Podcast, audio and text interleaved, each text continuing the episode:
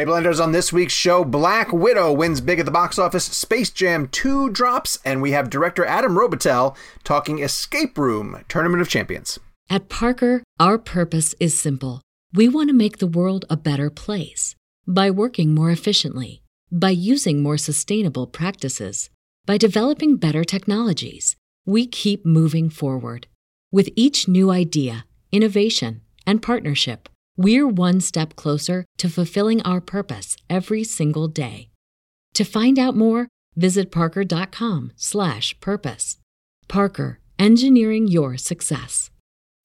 As humans, we're naturally driven by the search for better. But when it comes to hiring, the best way to search for a candidate isn't to search at all. Don't search, match with Indeed. When I was looking to hire someone, it was so slow and overwhelming. I wish I had used Indeed. If you need to hire, you need Indeed. Indeed is your matching and hiring platform with over 350 million global monthly visitors, according to Indeed data, and a matching engine that helps you find quality candidates fast. Ditch the busy work. Use Indeed for scheduling, screening, and messaging so you can connect with candidates faster. And Indeed doesn't just help you hire faster. 93% of employers agree Indeed delivers the highest quality matches compared to other job sites according to a recent Indeed survey. And listeners of this show will get a $75 sponsored job credit to get your jobs more visibility at Indeed.com slash podcast. That's Indeed.com slash podcast. Terms and conditions apply.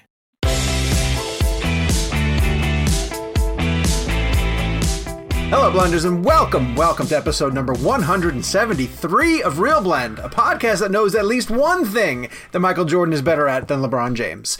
On this week's show, Black Widow wins big at the box office, Space Jam 2, starring the GOAT. Uh, according to some people, uh, drops this week. And then director Adam Robitel is going to be joining the show. Uh, he has directed the two Escape Room films, and he's back with the sequel, Escape Room Tournament of Champions, and we're going to have a great interview with him uh, coming up in a bit. But first, I have to introduce the guys. I'm going to start with Jake Hamilton, who's petting his dog, uh, and he is from Fox 32 in Chicago. Hi, Jake. How are you? How'd you know what I was doing? Because I can see you. I'm watching you. Remember last time we were in a room together and I threw a rock at you? I do remember that. Yes. Remember Can't how much my now. ear hurt me when we do. were together in that room? I Uh, do. we were also with Kevin McCarthy of Fox 5 in Washington, D.C. Hi, Kev. Brother, good to see you. It was great, it was great having you over the house uh, th- uh, this week. Uh, last week, actually, it was good to see the family. So God, it was so much fun. My boys are in love with the McCarthys, by the way. They think PJ actually said to me, Kevin is so much cooler than you are. first of all, I tried propping you up, and for people, I'll keep this did. thirty seconds. Basically, You did.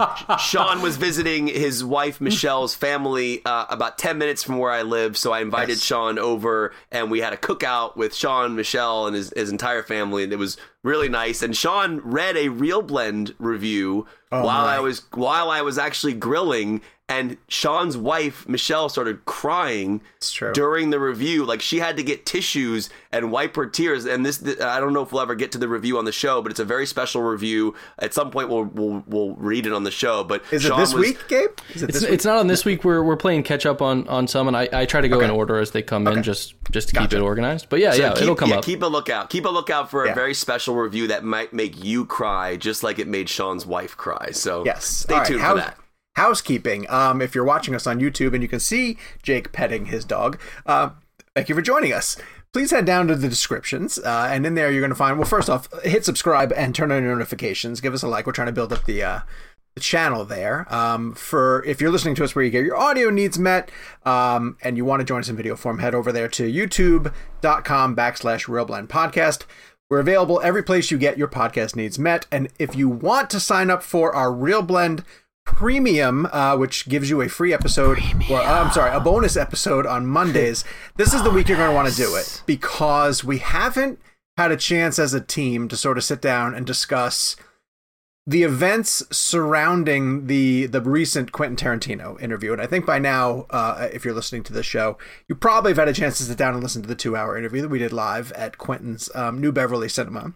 Uh, but one of the fun things that came out of the New York interview that we did with him was the craziness that surrounded the the immediate before that. So we're going to make that the premium episode uh, this week. So if you want to make sure you hear the ins and outs, the sort of inside baseball behind the scenes of that, uh, sign up for Pr- Real Blend Premium by heading to the description down below, and it'll tell you how exactly you need to do that. So let's get into this week's show. Oh, I'm sorry, one other thing because we did that thing with Quentin Tarantino, uh, Quentin and his publicists were extremely nice enough to give us five signed copies of Quentin Tarantino's new book based upon uh, Once Upon a Time in Hollywood, and Which is crazy, by the way. That's amazing that we have. We get, that we're, can I stop for a second? We're giving away five yes, signed Quentin Tarantino books. correct.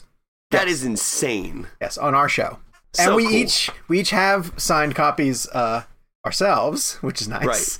Which And, we're uh, not giving to anybody. We're, these are five separate copies, by Right. the way. Just a heads up. So we're sharing. So head to the description of this episode for more information about where you can enter. Uh, I do apologize. This is a U.S. based um, contest, so I know if you're listening to us internationally, uh, we do apologize. But we will try to figure out something for you guys that's special uh, somewhere down the line. So, oh, Oh, Gabe is showing Gabe. them. Look at this. Gabe's but you're not gonna. Are you gonna show yourself on the on the screen or no? No, no, this is a tease enough. I'm drop, but but it's funny that we're recording today. I'm dropping these off to the woman at our at Cinema Blend that handles our giveaways and who's going to be handling and shipping these out.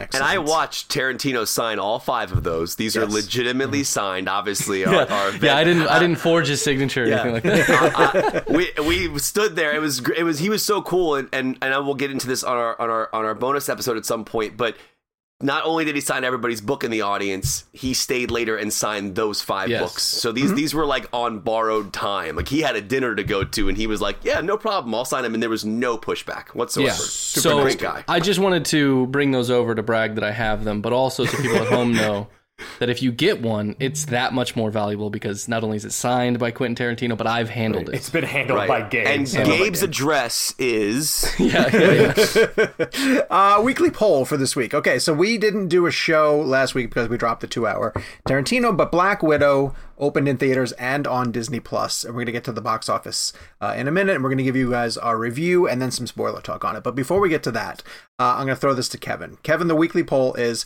Where would you rank Black Widow? Uh, in terms of the MCU movies, and I'm not asking you, but I want to ask you what you think the audience said. Uh, I gave three options: upper tier MCU, middle of the pack or bottom third of the MCU? Where do you think they went? I- it's it's interesting to me because I feel like it falls in in between the first and second option in terms of like how I feel the film late plays out in terms of mm-hmm. like upper tier and mid tier. I don't think it's that black and white, but I think our audience it's so interesting because the uh, the reaction to that film has been so positive and we all really dug the movie. Hmm. But in terms of upper tier, I'm thinking about our audience. I mean, upper tier is definitely like an Endgame, an Infinity War, Civil War, Winter Soldier. Those are upper tier MCU. So I'm gonna go with mid middle tier, but I'm also I won't be surprised if upper tier made the cut. Middle of the pack got 60% of the vote, and upper tier is third with 14%.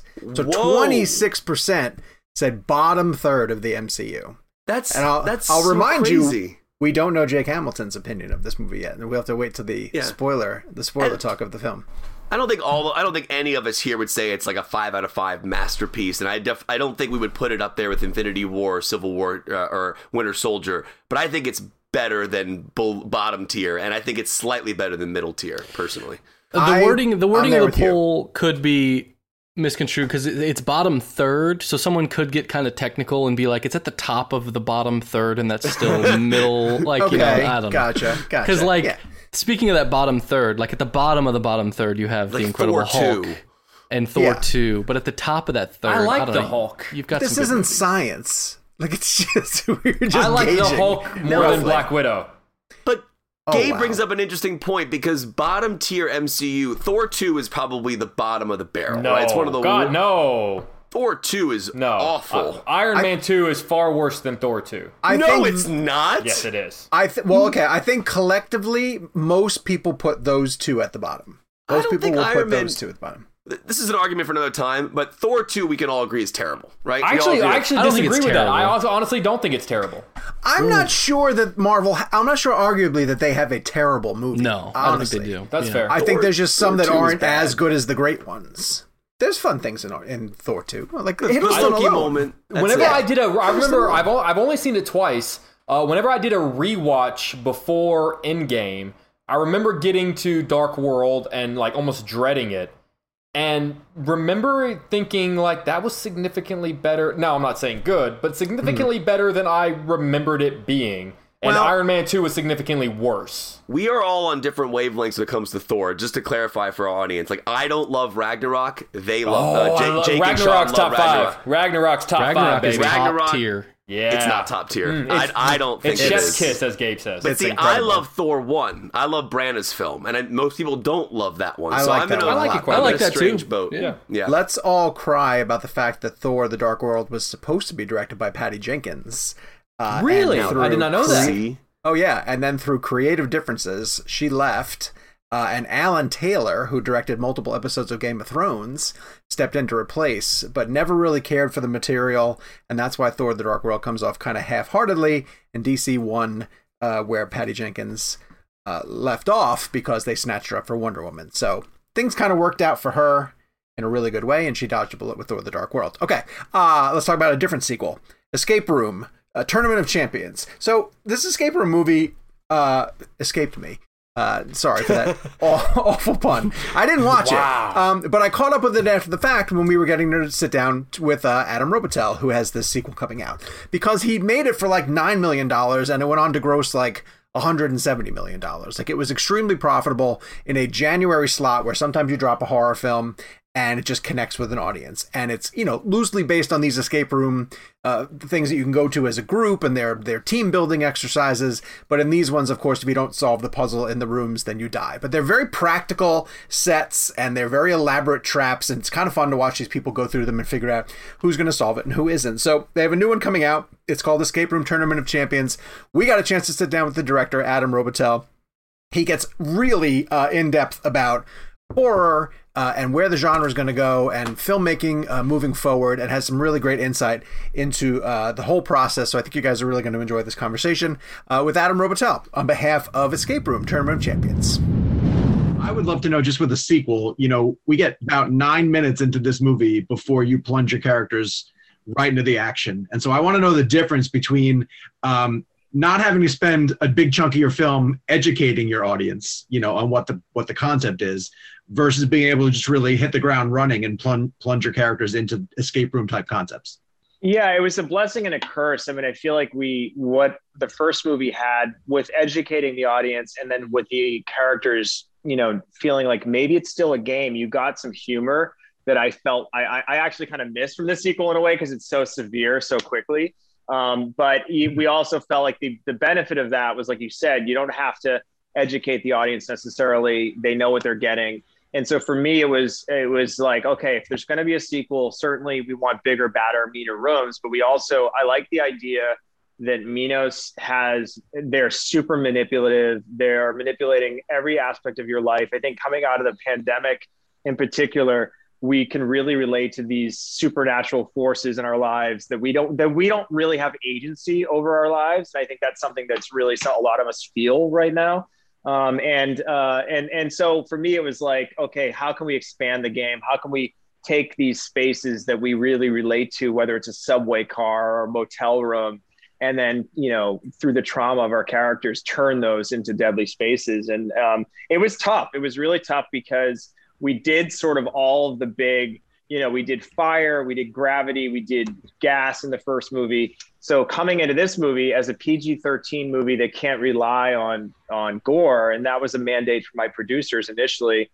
Um, it was like, shoot, how do we kill people? You know, it was like, and how how do we make it visual, and how do we, you know, and so it was like I, I had remember being a kid in Boston on old train cars and going through tunnels, and I thought, you know, how cool would it be if if a train car derailed and then from there it became okay well what would the threat be? Okay electricity third rail. Okay what if it turned into a giant tesla coil? And so that was sort of the the, the, the wellspring of like the creativity was like a Minos is much bigger than we thought. You know they they have games all over the world. B you know nowhere is safe you know um, and uh, so that, that and, and then figuring out the the rest of the rooms was really challenging You know, um, I wanted to do lasers, but you know, I haven't seen a lot of great best in class lasers. There's a lot of doubt we could pull it off. Um, and then I thought, okay, lasers, security system. Okay, what about a bank? You know, we found this awesome Art Deco bank in Cape Town, and it was like this amazing location.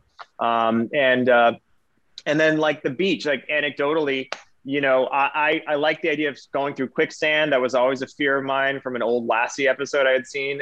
And, uh, and, and, and You're always and- raised and- as a kid to think that quicksand is going to be a much bigger deal than it ends up being in life.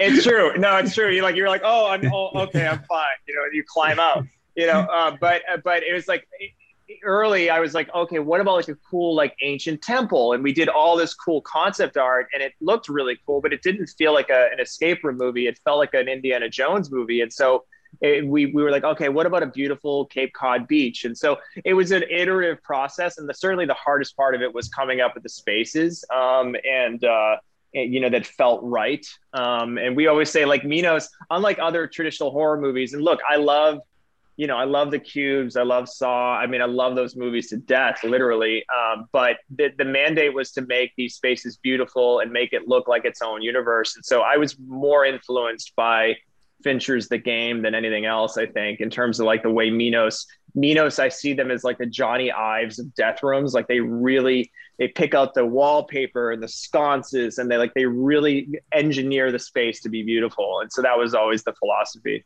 Adam, I got to punch in real fast and just let you know we got to exclusive, uh, exclusively debut one of the images from the film, and we Oh, got cool. the uh, we got the beach scene, you know, which ends up becoming like a a, a sort of artificial, you know, modification of a beach. And when I got it, I looked at, it, I was like, I don't think this is finished. Like that looks like green screen. it looks. Like, is it supposed to look like this? And then in context, you realize, oh, okay, well, this is just part of the room. yeah I got- well i mean well that's that that that's part of the technical issue like you know uh, they come out and it looks like a live action beach right and i as the filmmaker my studio says well you're not going to be able to do cg you know beach for the whole scene. Like that's so i'm like okay how do we get that gag? How do we do like the holy shit are we outside? Like it's a doctor who episode.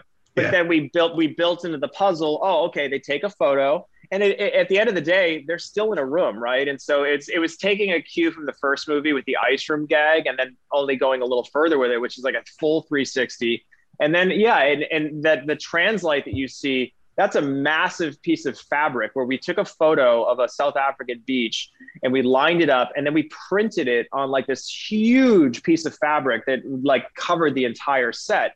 And it was i mean it was super challenging to figure out how to do that how to light it you know um, but at the end of the day yeah they are theatrical but they are in a room you know they and so we use that conceit to our advantage in a way that i think makes sense you know you want the claustrophobia it wouldn't have made sense to make it feel like an open aired space the whole Yeah. time yeah, yeah. because then then you would you wouldn't feel that that claustrophobia um, so um, and each room had its own challenges you know there was no subways there's no train cars in, in in south africa so my production design team led by ed thomas like we built they got a, a 3d model off the web or somewhere there was two scale of a subway a new york subway car and they built it you know? And like little things like you know the, when we have the kids running through the turnstiles and running down the the stretch of the uh, of the train station that was one little pe- section of a build that we did and we had to do all these tricks of bringing in new actors and new stunt performers and just just with wipes and with cuts to make it feel like it's like this long vast train station. So you know e- each room was like a whole film school for me to learn how to you know and it's they were they're, they're big ideas but like in a smaller budgeted movie. And so it was like it was every room seemed like oh my god we're never gonna you know this is how are we going to survive? Oh god the beach is next week. What are we going to do the beach itself it was real it was all practical sand i mean we had 22,000 kilos of sand that they brought in it smelled like a dead crab Ah. I mean, we, you know, we air, we air, the special effects team aerated the sand and liquefied it. And after about a minute, the actor would start to sink.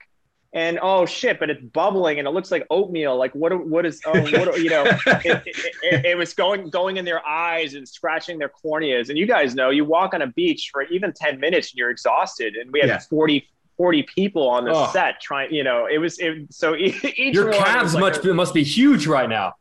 I have the biggest calves in all of my townhouse complex for sure.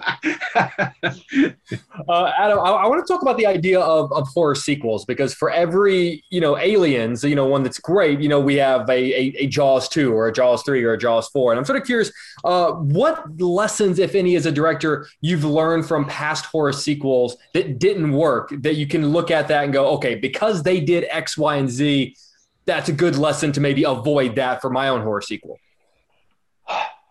Look, I mean, sequels are really hard, and I, you know, I'll be honest with you guys. I tried to do an origin story of a villain and a, a first attempt at this movie uh, that did not work, and I, it became clear I wanted to do an or like I would still love maybe four movies down to do an origin story like who the puzzle maker is and and again that who is that Johnny Ives behind the scenes like that's mm-hmm. an interesting story. I didn't want to do the same thing, but what was clear to me after the first test screening of this other version that I wanted to do is it was it was because it was a Zoe revenge story ultimately I didn't have enough screen time to like go into this whole other B story um, but I didn't want to do what we did on the first movie, and I think in some ways we sort of do that. I mean, we we give them, you know, yeah, it was hard. It was hard. Uh, you know, I, I think the more you explain about behind the scenes of Minos, the less scary they are the less omniscient the more you know them the more you know and so that was the thing you know and uh, um,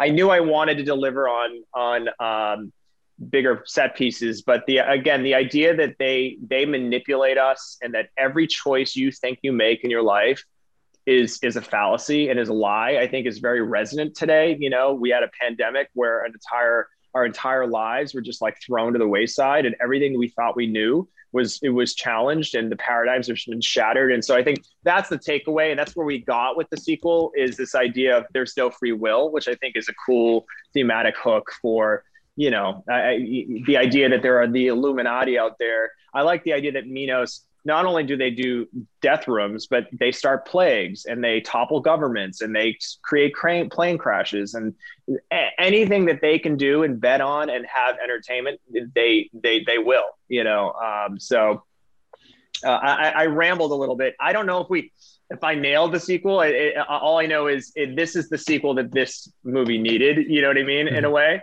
Mm-hmm. Um, and, and, it's it's a very hard, you know, aliens and aliens. You, you know, I think there's just like three sequels like we could talk about that are like almost on par with the first movie, and it's you know, so it, it's definitely challenging. And um, I, I I'll always think of the things later that I should have done or could have done, but you know, no, it's man. also moving. It's a it's a moving train too. And, and the other thing is like the studio's like, okay, we need another one. You know what I mean? And I, I, I would have loved to have spent another year on the script. You know what I mean? But they, they're like, oh, you got to hit that date, you know? And so it's, it's, you gotta, you gotta work quick and, uh, for better or worse, you know? Well, I thought this was wildly entertaining, man. It honestly is. It, it like you said, a, a, train is a great way to describe it because it never stops moving from the time that it that it kicks off. So, um, I want to get into the rooms really quickly, though. From this perspective, uh, I thought that the sets were absolutely incredible. I'm glad you singled out the bank because the bank is great, and the lasers, the way that you use them, are great how long do you try to protect your actors from being able to see the room? Like, do you try to capture any authenticity with them seeing it for the very first time, or do you let them go into it kind of explore it and figure it out? Because they do a great job of like in the moment trying to figure out like where should we be looking, where are the clues, kind of thing. Yeah, look, I mean, I, I, there's certainly a world. If we had more time, like I would almost love to shoot in a way where they don't even know where the clues are, but because everything is so designed. And you know the lasers is a great example. Like it's all to it's all perfectly to the math of like my special my visual effects team the when Indya Moore's character steps on that first laser seven lasers go on okay? The next time they step on they trigger another tile seven more lasers. So you have to know exactly where they are because oh shit, you'd be vivisected if you were standing right here. You know what I yeah, mean? Yeah. There were many, many times we were standing around like just like oh shit, you'd be dead if you were right here right now. oh, you know, kind of kind of thing. But yeah, to answer your to answer your question, what I do is I typically a day before we'll get a rehearsal in we'll get them into this space uh, just to, so they know where they're ultimately going to be going and they can build that into their blocking um, you know the train you know the train they have to know where the certain things are because if you get there on the day and they're like where's the z handle you know it's like you're just you're burning time Yeah. so un- unfortunately a lot of it had to be sort of like pre-baked in I, you know, uh, talking about sort of just the the the actors themselves. I'm I'm always sort of curious. It's particularly when it's a, when it's a large group of actors, how much their off time, offset, and you know, in between days shooting, uh, matters to you as a director. Like, do you kind of want them to all be hanging out? Like, do you want them to all go get drinks and have dinner like at night in between, or is it important to, for them to all have their individual time? Would it make you feel better as a director if you knew they were all getting along as friends? Like, is that even anything that you have a right to say as a director? Like, what what like what does their relationship mean to you in terms of making it make the film better? I, I mean, I I had an early. We were in South Africa, so we did like a day of bonding where I had them all. We went and did a safari kind of thing, and and you know petted a cheetah and stuff. And and so it, look, at the end of the day, they they all make their own alliances and friendships and stuff, and I I try to let them do their thing. I mean, you know, look, I I I'm a film geek, you know, and I love even if I wasn't directing something, I'd be down on set every day through osmosis trying to learn. I, these movies are hard because you know on the page it might say you know Zoe comes over here and does this thing. Meanwhile, I have five other actors who who don't know what they're doing, you know, in that moment, and I have to figure out things for them to do, blocking that makes sense, character logic stuff. So it's like it, it, it's a lot of moving pieces. Uh, in terms of like what they do, and and and, and I usually you know, some of them will go out and have fun and, and do stuff at bars and stuff like that. I'm usually at home in the fetal position on the floor, you know, um, crying about what I didn't get that day. So, you, you know, um, but, uh, but yeah, you know, look, I think a sense of kinship is, is good. And, you know, and in a sense of animus too, there, there, there's a pressure cooker that, that, that happens. And, and, um, I, I, I think some actors, a movie like this is such a, the set pieces become the star in a way. And you know it can be frustrating for certain actors because they're used to just meaty drama stuff with a lot of like pathos and a lot of text and a lot of stuff to do and say. And they are beholden to the space in a way. They're being put into this meat churner so to speak. Um, so you, you know um, some like it more than others. I mean logan miller i mean i think he has a voodoo doll of me because i literally you know, in the first movie, I crushed him in a room. I, I crushed him in a room. In this room, he's in a tank filled with, you know, Hungarian water that's cold. And so I think by the end of it, he was just like, go to hell, dude. You know, like, you know. Um, so uh, I, I, it's funny because I, I did some stunt work early on, and I, I would love to be hanging from a cable and, you know, and getting that rash on my leg and like, you know, just doing that stuff. But you know, some people don't. You know, it's like it depends on who it is. You know we were talking to the director of Spiral uh, recently, and one of their traps Darren. involves putting Sam Jackson in a trap, and he was just like, he's like, you better, you better know your shit that day. oh man, a reverse bad trap, motherfucker. That's hilarious. Oh my god, I'm get, I'm getting hives just thinking about that. Like the prop not working, and like Sam Jackson just going off on you, and oh. That's amazing. um, Adam, the one thing I love about these two films so far is that you get to the ending and you very clearly tease like I've got more story to tell. Um, without having to give away any specifics, you know, about your ending, I want to know: Do you decide very early on, like we're going to have a teasy ending? You know, we're not going to bring it to some sort of conclusion. Does that decision made for you, where the studio's like, no, this is a franchise, keep it going? You know, you always want to end on a high note. I think uh, part of the the fun of the finale of this movie is that it's like a mind fuck. And so yeah look they're serialized you know and uh, again i you know there's so many different directions you can go in. Uh, i i i do like drama and i like story. And it, so it, these are meant to be roller coasters. And so I, I think it was sort of the world that we've set up is is sort of that kind of thing. And meanwhile and you want them in this bingeable kind of world where you want people to go, oh fuck, what happens next? You know, and so that was definitely sort of the mandate. Um, and I didn't want to do a closed ending. I thought it would be too pat if somehow, you know, uh, you, you want to feel like the, you know, it's a game of chess, and uh, and you know, Zoe's a, a mouse in a machine, and there's a Hannibal Lecter somewhere who really kind of likes her, but isn't re- quite ready to let her go yet. You know, so. You know, Adam, um, horror is my favorite genre, and one thing I always thought uh, was interesting about it is that it kind of comes in waves in like eras, like late '90s, early 2000s, are very much sort of the slasher, the screams, and then I know what you did last summer, and then we kind of got into sort of like the torture porn, you know, with with with Saw and Hostel and those films.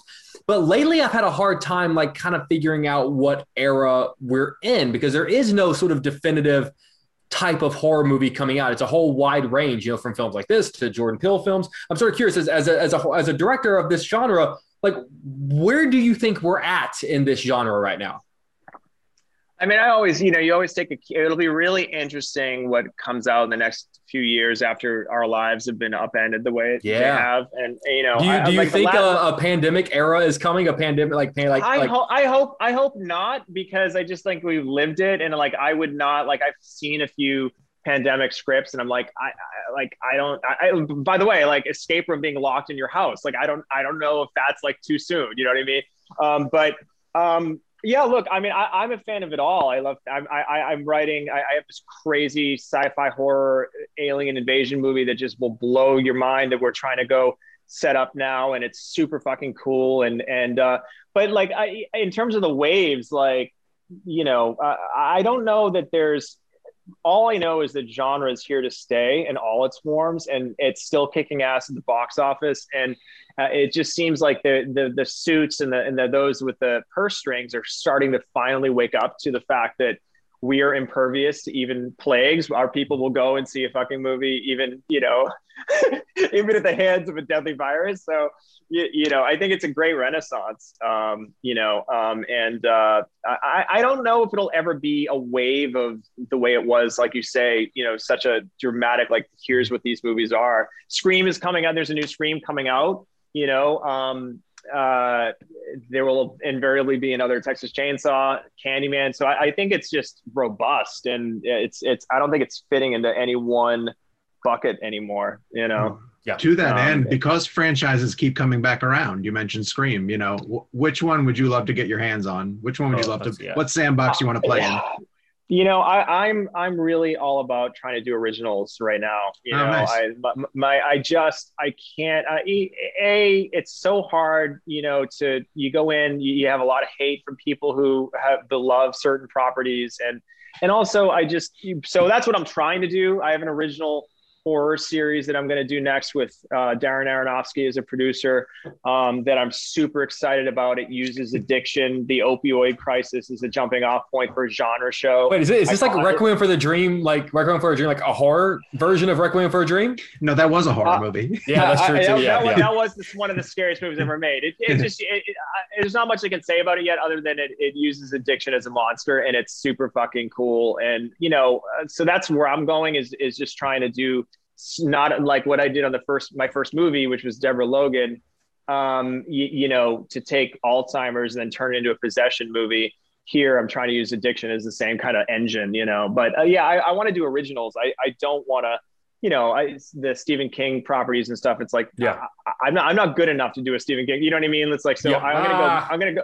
I'm gonna go break myself on something that nobody can blame me for ruining. You know. Uh, so, oh, but a King adaptation yes. would be a lot of fun. it could be a lot of fun. Um, you know, I want to also get to the way that Jake is talking about horror, and and it's being used a lot. You know, this Purge movie coming and Quiet Place brought people back to the theaters. That's a genre that they're using to lure people back to theaters. Um, yeah, you're with Sony. It's not getting a streaming version. It's only in theaters. How important is that decision to you? This movie is such a theatrical experience. I mean, the mix alone, the the, the music, Brian Tyler's sonic. I mean, the, the music he does in this, the, and John Carey is just incredible. And you need to hear it in a good, like I, you know, we we heard on our mixing stage, which is like it's sad that the audience will never. I mean, there's some theaters will have great sound, but the it, the sound just hits you, you know, and it, it you you again, it's like going to Magic Mountain where you you know you have this experiential thing. And I think, look, I think what's going to happen in the next couple of years, there's going to be some new technology that's going to come along that mm-hmm. is just going to blow people's minds. It's only a matter of time, and they're only going to be able to get it in the theatrical experience. The sad part is with with horror, you know, they don't want to spend a lot of money on it typically. So you get the ten million dollar movies, you get you know, but it's like I, doing a thirty million dollar like a like a Prisoners, like even Prisoners, which is the kind of movies I want to make they're not making them anymore for theaters. You know what I mean? Yeah, it's like you're, yeah. you know, and, and so it's that weird conundrum. You get two hundred million dollar Marvel movies, and then you get,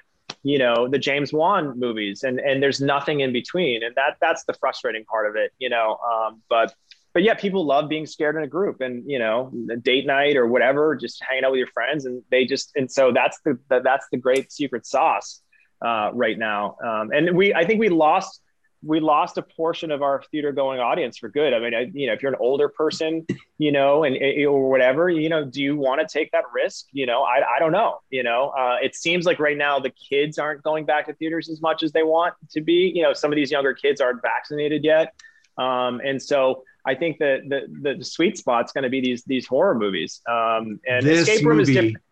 this movie will bring them back. I, I'm very confident. This movie. I have two boys, and I- they're both asking me about it. So I hope so. God bless you. You know, um, and you know, at the end of the day, they're they're PG thirteen. They're they're they're lighter fare. I, I get a lot of people saying I can't watch a Saw, but I can watch this and enjoy it. And you, you know, the people that just can't deal with blood and stuff. So it, it's a different. It, there's a different demographic for it. You know. Um, and uh, and then I get you know the hate hate hate messages on Instagram like fuck you, you rip off of Saw, and it's like well, you know this is this is a different type of world, you know. oh, you're, um, it- it- yeah, that's not a But fair. those, yeah, say those are people that watched the trailer and didn't watch the movie. Yeah. Um, I'm, I'm going to Yeah. end on on a pretty big big question. Um, we had uh, John Krasinski on the show for Quiet Place Two, and he said something that has always stuck with me. I thought was really interesting. He talked about because I, I talked about how you make something scary for someone who stumbles across a movie in 50 years, and he said something he learned on The Office, which is that when you make uh, a, a genre, you don't think about that genre while you're making it. You don't make a moment to get a laugh when you're making a horror movie. You don't think about like trying to get a scare. You just try to make a movie that tells the story. And if it scares someone, all the better, awesome. If not, the story's still there. So in that regards, when you're making a movie like this, nowhere in the back of your mind are you thinking about, well, th- this moment needs to scare the person, or you or you just tell the story, or or how or how involved with the scares, like do or like or are those in the back of your mind? Yeah, I mean, look, he, he, the escape room movie probably isn't the best uh, way to explain that answer, but I think what I always try to do when I'm writing something, because I didn't write the escape room movies, is is relatability to character. You know, if you're plugged in, we always say if you take the genre stuff out, if is the story compelling enough, you know, the taking of Deborah Logan, it's a woman who has Alzheimer's disease.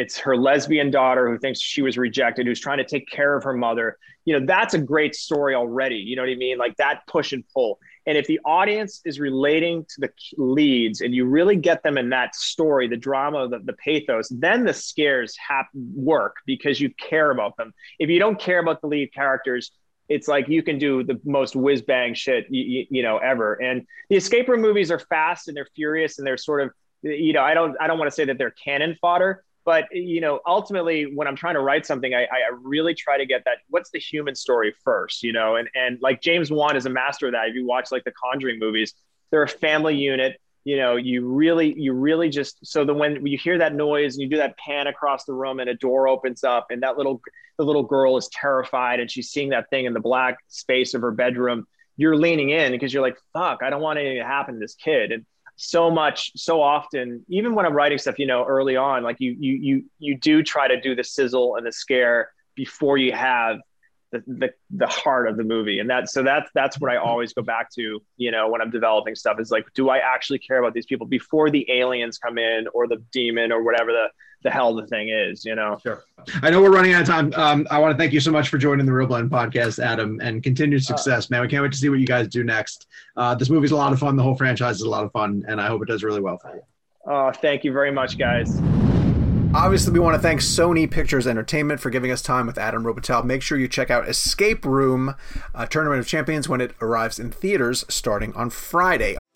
This episode of Real Blend is brought to you by Marvel Strike Force. Marvel Strike Force is a mobile squad RPG that allows you to battle with your favorite team of superheroes and supervillains in a fight to save the universe against threats like Doctor Doom and Apocalypse. Power up your favorite characters and build a team to complete missions, unlock gear and other resources, and even challenge other players in PvP modes such as Alliance War and Arena. New ways to battle with your roster are released regularly, and the meta is constantly evolving. And now you can sign on for Marvel Strike Force's new Deadpool Anniversary event in order to receive a generous gift containing character shards, an anniversary diamond orb, gear, and other great items. Better yet, each week during the Deadpool anniversary, players can complete events and receive even more special rewards and skins. If you want to get in on all the fun of Marvel Strike Force, be sure to use our promo code MAXPOOL, that's M A X P O O L, and thank you to Marvel Strike Force for supporting the show. At Parker, our purpose is simple. We want to make the world a better place by working more efficiently, by using more sustainable practices, by developing better technologies. We keep moving forward. With each new idea, innovation, and partnership, we're one step closer to fulfilling our purpose every single day. To find out more, visit parker.com/purpose. Parker, engineering your success. Okay, speaking of theaters, box office talk for Black Widow is very strange in the fact that it is split between uh, people who went to the theaters to go check it out, where the film made $80.3 million domestically. But Disney also decided, or Marvel decided, that they were going to also reveal their Disney Plus numbers. For the first them- time. yes, to let people know that uh, they earned $70 million in revenue from streams on Disney 70 or Plus. 60? Was it 60? Oh, was it 60? 60. Okay, 60. sorry. Yeah. Is that in the notes here? Uh, oh, reportedly $60 million, which means, uh, and then when you factor in the international box office, wait, $158 million in worldwide box office. So that put it at 200 and. Like No, no, no. 215? Worldwide, worldwide including. So you can divide that if you want, but it's 80 domestic.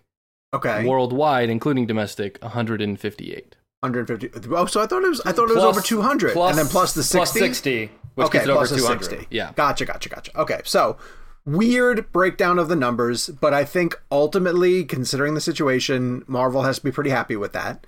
Uh, breaking over two hundred million dollars, it's a big number to hit. Yeah. Um, it's you know it's weird because the next big movie that's going to have this kind of theater streaming split is Suicide Squad. Suicide. Yeah, but you don't pay extra for it on HBO Max. So that's not that's sixty million dollars of of instant revenue that goes right to Disney, and uh, you know it makes Warner Brothers, I think, reconsider or you know at least regret how they set up their streaming model, kind of thing. That they're not getting some sort of influx of cash. There's a few things that I want to touch on in this in this regard because I find it interesting. So like uh, back when we we've had discussion on the show before about whether or not Disney could have gotten rid of the premiere access aspect of Black Widow and just done a theatrical. We were trying to figure out the le- legality of that at one point. But after the box office success of F9, which has made like 500 over 530 million worldwide at this point, especially with the opening weekend, when I saw that, I was like, that's going to be weird for Black Widow because obviously people went out to the theater to see F9 and and it made a lot of money in theaters. Um, and I was little I was worried about what was going to happen with Black Widow because if the box office number wasn't huge, was that going to be like the damning thing where like every article was like the theaters are over, movie industry is over, movie industry is dead. But, you know, to see an 80 60 split is still really strong. Um, but at the end of the day, I still wonder how much more money it could have made. Because it, if you think about it, like my anchor in the DC area, his name is Wisdom, he has five people in his household. He had the option to go to a theater to see Black Widow and spend per ticket, get concessions. But he's like, you know what? I'm going to spend 30 bucks watch it at home and save all that money. How many other people were in that boat? Because if you think about, okay, if Wisdom had gone to the theater and spent the actual theatrical price, it would have obviously cost him more than $30. So that box office total then goes up. You take that one family and multiply it by millions of families across the country. How much more money could have Black Widow have made? So this became an interesting discussion, I think, where I, I still feel that Disney, if they could have, should have gotten rid of the Disney Plus premiere, premiere access after seeing numbers that we saw for Godzilla vs. Kong, Quiet Place Part 2. There were so many other factors that already told us that people were willing to go to the theater. So I don't know legally if they were able to disconnect that or not after promising it in ads and things like that. But I'm I not sure that Yeah. Disney's ever going to go back um, to, Oh. to to not having a split. And I'll tell you I why. think they will. But I'll, I'll give you one reason why. Well, actually, I'll give you a couple of reasons why. That $80 million earned at the theaters gets split with distributors. True. The $60 million on Disney Plus goes All immediately Disney. to Disney. With Right. the caveat, I don't know. I don't know what. Um, it does get split up because I I believe at least with the Writers Guild, Okay. um, that money is counted as home video, and writers get like Oh, a crazy chunk of uh, their uh, what's it called dividends. I can't think the of the back word. end. The back yeah. end. The back end comes have? from home video. Okay. Um, Oh, so, that's, they're considering that home video. So I, I believe so. I think it's a sort of thing that's going to come up that they're But that's not so 100% deals can black be and white. reworked moving forward to factor that Sure. in. Yeah. I would assume. Yeah. Home Um, video but- is just a term that makes me feel so nostalgic. It's such a warm blanket of a is. term. But the other point that I want to bring up before Kev jumps back in is that I have a I have a relatively old setup downstairs for watching movies. To the point where like when I tell you guys I watch stuff on TNT or sci-fi or whatever it is, CP. it's not it's not that much different than the TV that I'm running stuff Oh through Oh God! if I get a DVD player. I had the the ability to enjoy Kevin's setup, right? Which is this I, believe me, it's Kevin and Lauren have invested in a home entertainment system, you know, that is top of the line. And the sound system alone, the sound bar and the wraparound sound is better than anything I've experienced in a theater anytime soon. So if I had Kevin's sound system, I wouldn't leave the house. I would rent Black Widow and enjoy it more in your living room than I would have gone to theater. Because I'll add this one other thing. I did a double feature in a theater uh, last night at a theater I will not mention here in Charlotte, North Carolina. Um, it looks like it had not been touched in the three years since they since I maybe was last there.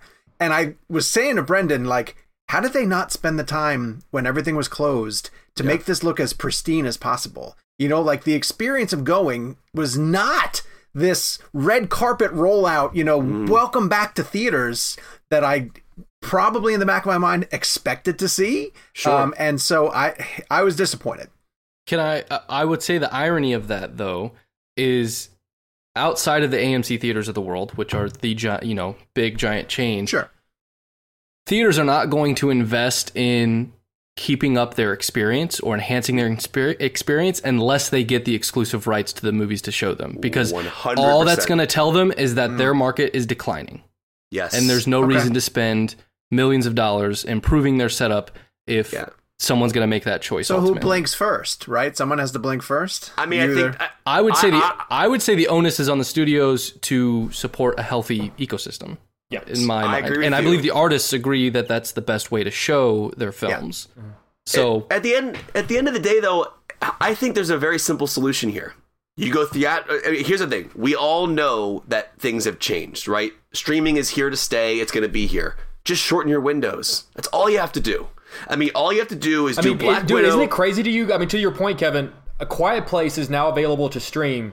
A Quiet Place Right. Two is available to stream right now. a, a month Like, later, it's, right? it came out yes. Oh no, today it came out today. Right. To and you know what's odd? I didn't realize that movies come off of HBO Max. Like I didn't Yeah, realize that 30 the. Heights was going to disappear. 30 days. I guess I, I- just wasn't aware of that.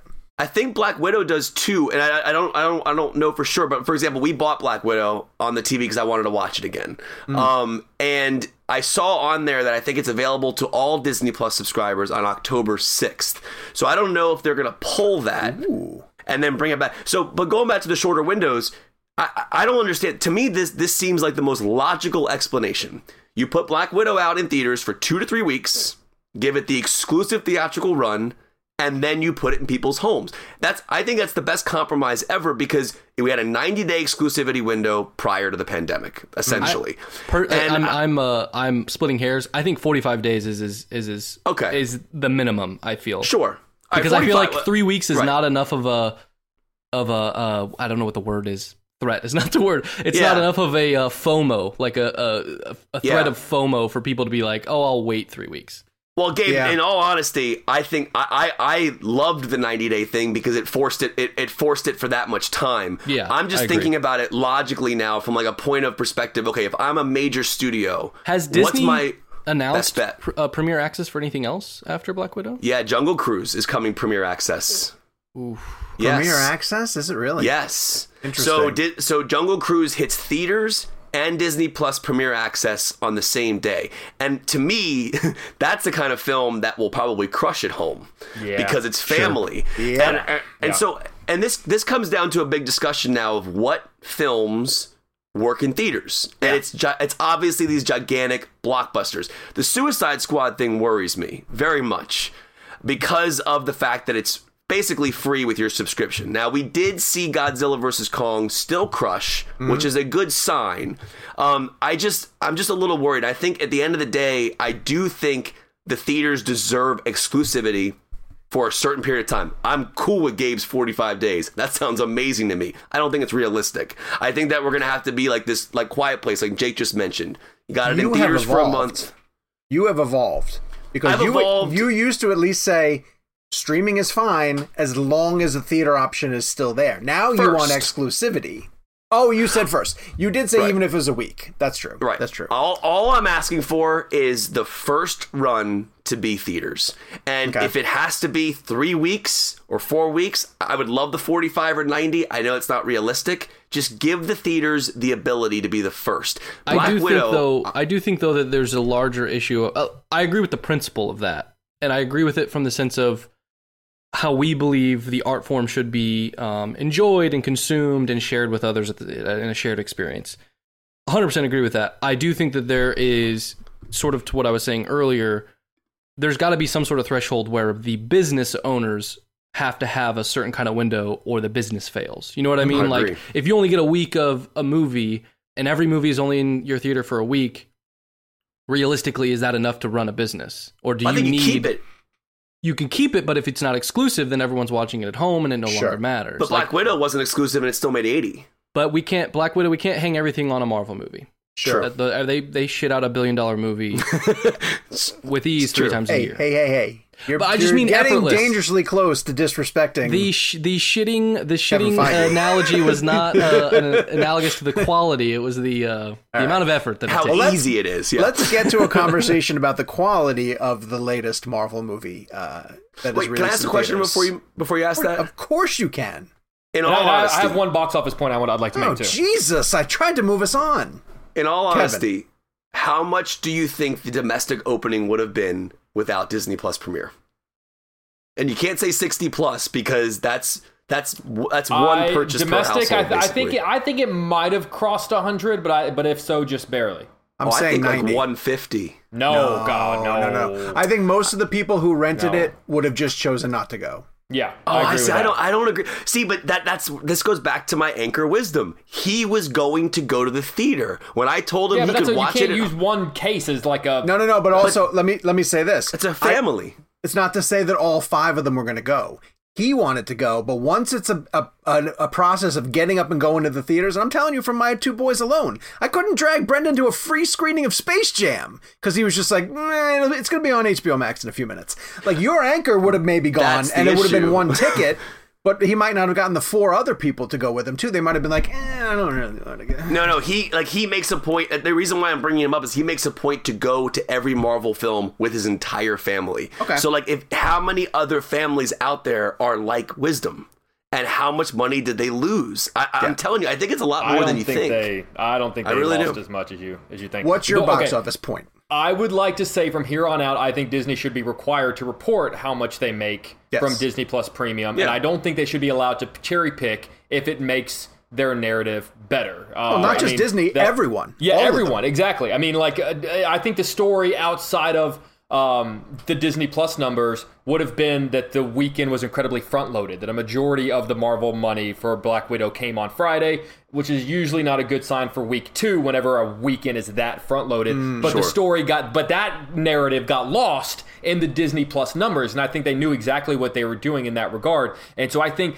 they should not be allowed to release them for this movie, but oh, we're not Mm-hmm. really going to release them for that movie because then that sets a really dangerous precedent to the point where like they're basically telling us what to report as journalists. And so that would be Yeah. my main point coming out of this is like okay like you've set the precedent. You now Right. told us that you can get the numbers that quickly. So i want them for every movie that you put on disney plus from here on out whether it's a success or a failure And those headlines definitely felt very narrative driven. Like, like it, it, it was like it was like 80 domestic, 60 million. It was it was a very I mean for me it was very positive to read those numbers, right? It was it was cool to see those large numbers again.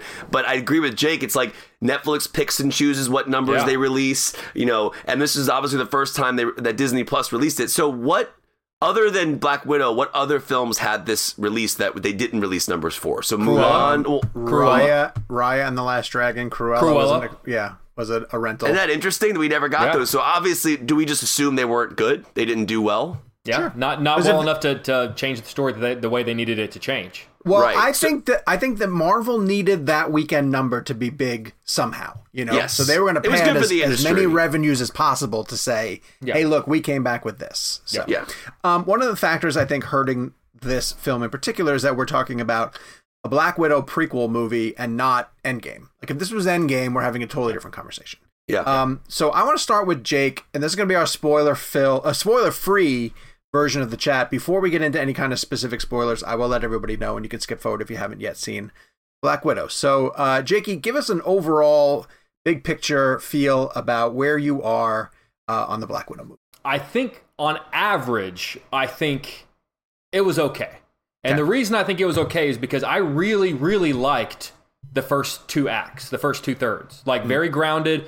Kevin nailed it when he sort of compared that very grounded reality to sort of the, Winter Soldier, which I, I very much liked. I loved the family dynamic.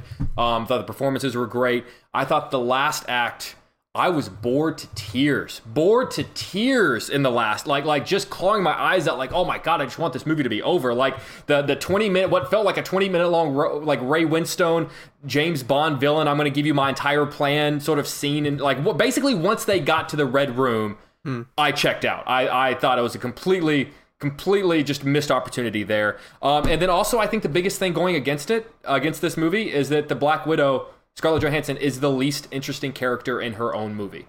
Like I think everyone else in the movie is infinitely like more far more fun to watch than she is. Um, See- and and I, I just don't you know and I, I know that the thing that we, we've been talking about is when this movie should have come out.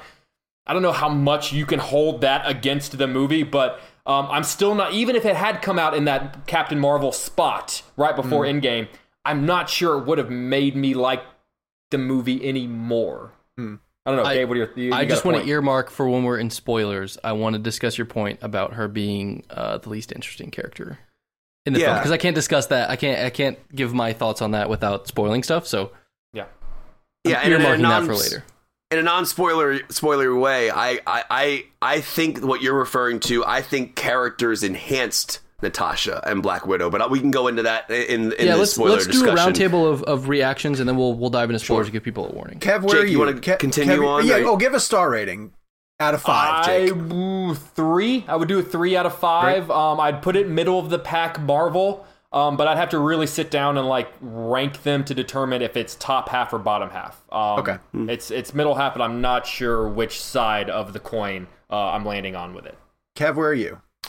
Uh, it's so interesting. Like uh, this is one where I feel like it's middle, but it's but it's pushing it's pushing upward. Um, I think for me, in terms of this film, like as Jake was mentioning, the I rewatched it the other day, and I still feel the same way I did. The first two acts of this film are phenomenal. Like the pacing is unbelievably great. Like the opening scene is amazing. Right into that uh, smells like Teen Spirit cover in the credits. Yes, right into the. Uh. I thought Harbour and Rachel Weisz's scenes with the younger kids was incredible. A- All moving into uh, Natasha and Yelena uh, meeting again. Their fight scene in the kitchen, absolutely incredible. Very Winter Soldier, very brutal, very grounded. Um, and then moving forward to the car chase, and obviously the car chase scene has a very Winter Soldier aspect to it as well. And I think the movie was firing on all cylinders for me, even into the Winstone stuff, which we can dive into in the spoiler discussion. It's the third act free fall that I can't buy into. Um, now, that being said, that's, you know, I don't know how long that scene was. 10 15 minutes the actual free falling action um, down to the bottom and whatever that was but I, I i felt that that scene was not the same movie I was just watching um, prior. Like there, but also if you think about it, Winter Soldier goes into a huge CGI fest at the end too, right? Sure. With the yeah. with the whole thing with Redford and you know so it, it's it's it's typically a Marvel move to jump extreme in the third act but I actually really enjoyed it I, I was I was it was better than I thought it was going to be and I was worried about the emotional stakes how am I going to care for a character that I know dies in a, a few years later it still worked for me I, and, and to me Florence Pugh really kind of made Scarlett's performance those two together I thought were phenomenal. So I, I, enjoyed it. It's just that I do have some of the same problems Jake does. They just didn't affect me as, as much. All right. I watched it twice, um, sort of back to back. Like I watched it uh, with Peach one night and then with the group the next night. And I was dangerously close to going four out of five out of this movie. Uh, four and a half out of five. I'm sorry, four and a half. I was that I was that far along in it. I really, really loved it. And I think the big thing that sets me apart from you two guys is that I can get a lot of that gritty you know, street level car chases fights out of Bourne and Bond and and all these other franchises. I want Marvel to go above and beyond. I want them to have a sequence where a floating base is falling apart and spies are fighting in the air. Like that's, that's fine. It has to look to good me. though. It has to look great. But I think mo- the majority of that looks really good. I can't I can't defend the parachute scene. It looks atrocious. um, but I think the majority of that, from a comic book standpoint, looks really good. I thought they did a great job of sort of coordinating those action set pieces. Um, yes, it's hard to argue that Scarlett is not the least interesting character uh, in the ensemble. Uh, Rachel Weisz is not well cast in this movie. Oh, I love her either. in this. I thought oh, she was I... okay. I thought she was oh. okay. Um, so I so I liked Harbour and I liked Florence Pugh and I thought I, Scarlett. It's so weird because in the grand scheme of her legacy here, like she's always has to be part of a bigger ensemble, you know, like well, they make jokes the about movies. like the main ones. Yeah, right. yes, the, they Florence do. Pugh said something about like Yeah, the main ones, yeah. and, and then Natasha says, "Wait, what do you mean the main ones?" Yeah, but that's doesn't that reflect a little bit what like the MCU audience kind of Yeah. feels like whether it's fair or not. That's a kind of the perspective of her. Um, I you know Cate Shortland is just it's weird when they hire somebody like Chloe Zhao uh, as an example for Eternals or Cate Shortland for this. They're not action directors. You know, the, their their background is not in action. And I think what happens with the Marvel movies is that they direct up to a certain point and they hand it over to a team uh, of stunt coordinators and fight choreographers and and second unit directors that handle most of this stuff. And and Marvel kind of ensures that like all their stuff is going to look a little bit the same you know unless you're somebody like the Russos who's going to really put your fingerprint on it and say like no no we're doing it this way kind of thing. So I think Black Widow falls a little bit into that. So I ended up falling back to a 4 um just because of of what the movie is. You know, it is a prequel. It doesn't have the ability to really move the story forward all that much. Uh, we'll get to the we'll get to the end credit scene in the spoiler conversation. Uh, so it gave a good adventure movie to a character who I really liked, but that's what it kind of is. It's a little it's a its own little standalone piece that's just going to be part of the MCU as a whole. I do agree with the people who keep saying that it should have come probably after Civil War. Yeah. But if you know, if Marvel gets dinged because their planning didn't allow them to completely get everything as seamlessly as possible, fine. You know, it, then it is what it is. Okay, so we're going to transition now into full on spoiler, talk. transition. S- Thank you very much for that, Jake. And uh, if you want to jump forward to the next section, Gabe will mark it uh, on both the podcast and the YouTube channel. So now we can talk full spoilers. Kev, give me all the details. The only thing I wanted to say was uh, I think the entire film, at least until that free fall sequence, uh, which we can now openly talk about, spent the entire movie telling us that Black Widow's a human being, right? okay. Uh, and and they and they the entire time she can be hurt, she can be she can you know she takes punches and she falls and she and she's feeling those punches. And to me, what I loved about the first two acts of this film were that I felt like I was watching a human being who just happens to be an Avenger, right? And then when they really went to that third act and the free falling started to happen, I lost the it, the touch of that human aspect. I can see that.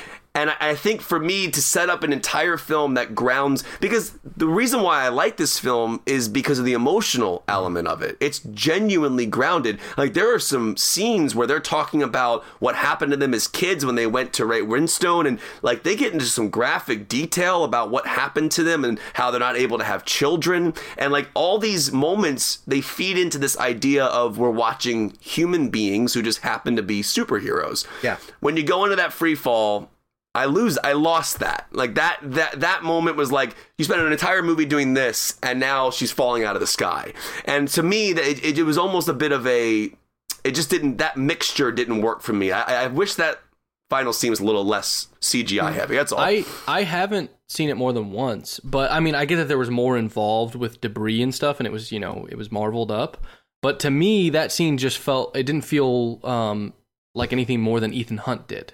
You know what I mean? Like uh, I, that didn't stand out to me. We in the gotta moment. stop bringing Mission Impossible. But you get my no. This is more relevant Yeah, yeah. because he literally No, no, he literally jumped saying. out of a plane. you're yeah, but Ethan Hunt's skydive and Fallout is so much less complicated and convoluted. It's a very simple one person, two person fall, and you can follow it all. I felt like this was like, where do I look? Like it's almost Yeah, like but it's, it a, was. super, an it's a superhero movie. I get that she's not a superhero, but like, um, Sure. I'm a, it didn't stand out to me. Is all I'm saying. I, I'm not criticizing your point because I'm saying I've only seen it once. For Yeah. me, that scene worked for me. I didn't. It didn't stick out.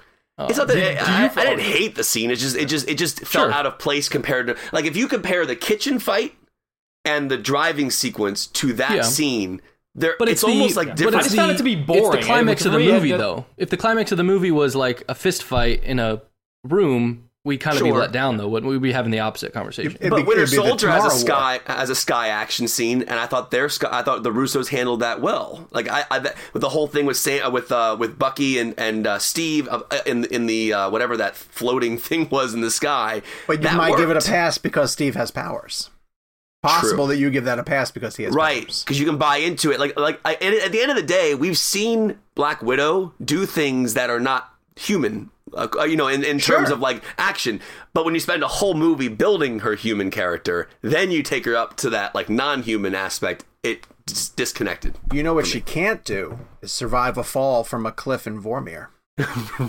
See, what, proven what, that what, a, what, a, what you just brought the whole thing down. No pun saying. intended. Spoiler alert, man. Just saying. Okay, Um, do, do you guys find that the um my my one spoiler sort of nitpick is that the Budapest joke is just a little weird to me now. Now that Mm. we know that they're talking about killing a kid.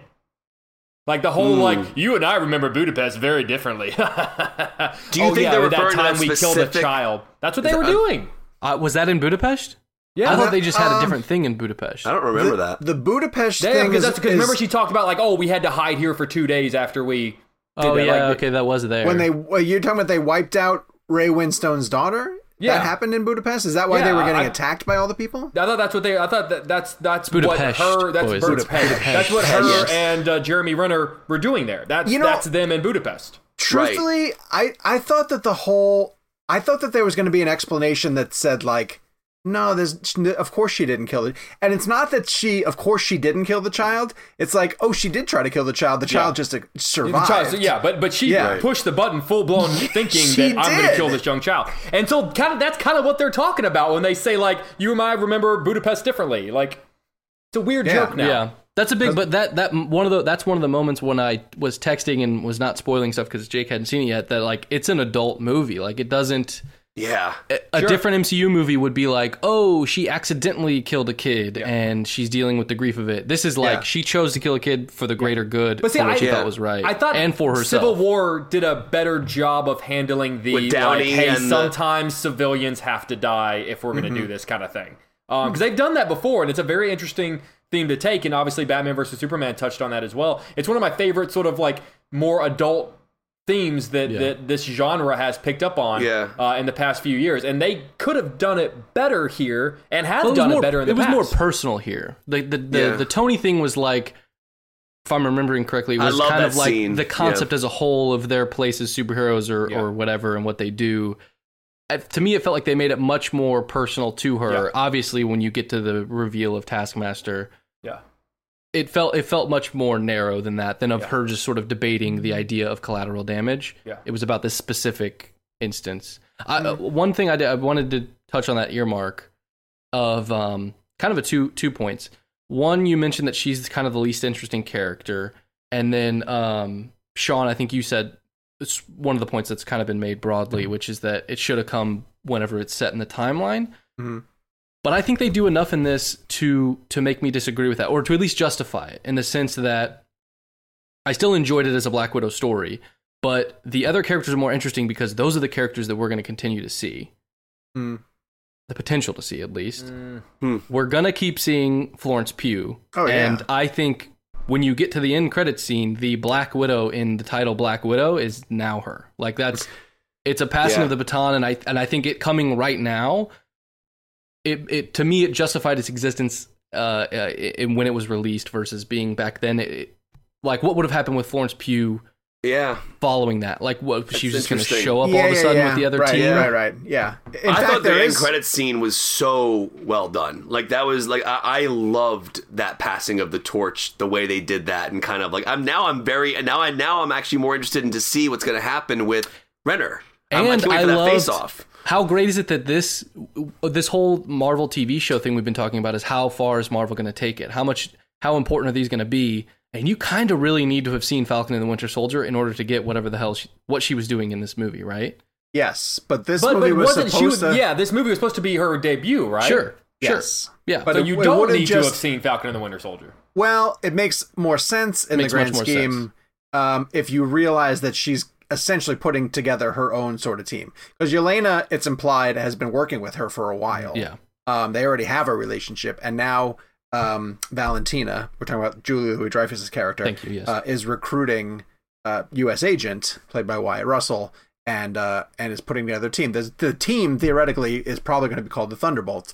And there's a character, uh, General uh, Thunderbolt, uh, Thunderbolt Ross, played by William Hurt, who I think got underutilized in this movie because uh, he's in it very briefly, and it's part of that. That str- it's you know the, the first two acts are very boring to me. You know, like he's deceiving the people who are chasing him. He's he's somewhere else and kind of spying on them. Um, but in terms of building out other stuff that's going to affect stuff going on down the line, I felt a little bit more about this movie as sometimes you guys have said about the TV shows, which is are they going to have an impact on the MCU at all moving forward? And to me, the only scene that stood out was that end credit scene about like, oh, okay, this is how it's going to push the story forward in a way. Now, I liked Yelena a lot as a character, and so I do want to see where she goes with it. I hope she just doesn't mimic what Scarlett was. I hope that she actually becomes something totally different in terms she's she already plays totally things. different though i think Mm-hmm. i think i think scarlett the way that she played black widow was a very uh cold uh, she wasn't cold she has very warm moments and that's kind of her whole arc is is us learning more about her from being a kind of side character yelena i think from the drop like the whole the quote where she's like that would be a cool way to die she's a much yeah. more dynamic Yeah. character she's a much Yeah. more exciting and fun quippy kind of character Yeah. that they can play with Yeah. moving forward Her making fun of the poses was great. Like, and she even Yeah. like tried one and was like, yeah, where like Black Widow's best quip, which uh, is not a criticism, she's just not that kind of character. Scarlett Johansson's Black Widow's best quip was like, "Are we still friends?" Like that's like the most we got in the middle of a Yeah, fight, yeah, you yeah. know. But I, I like I like her presence in the Avengers, and I think she's a, a, a very interesting character in that sense. But I do agree that Florence's character seems to be more dynamic in that sense, and I'm I'm actually really excited to see what she does going forward. To be honest with you, I, I actually really want to see that.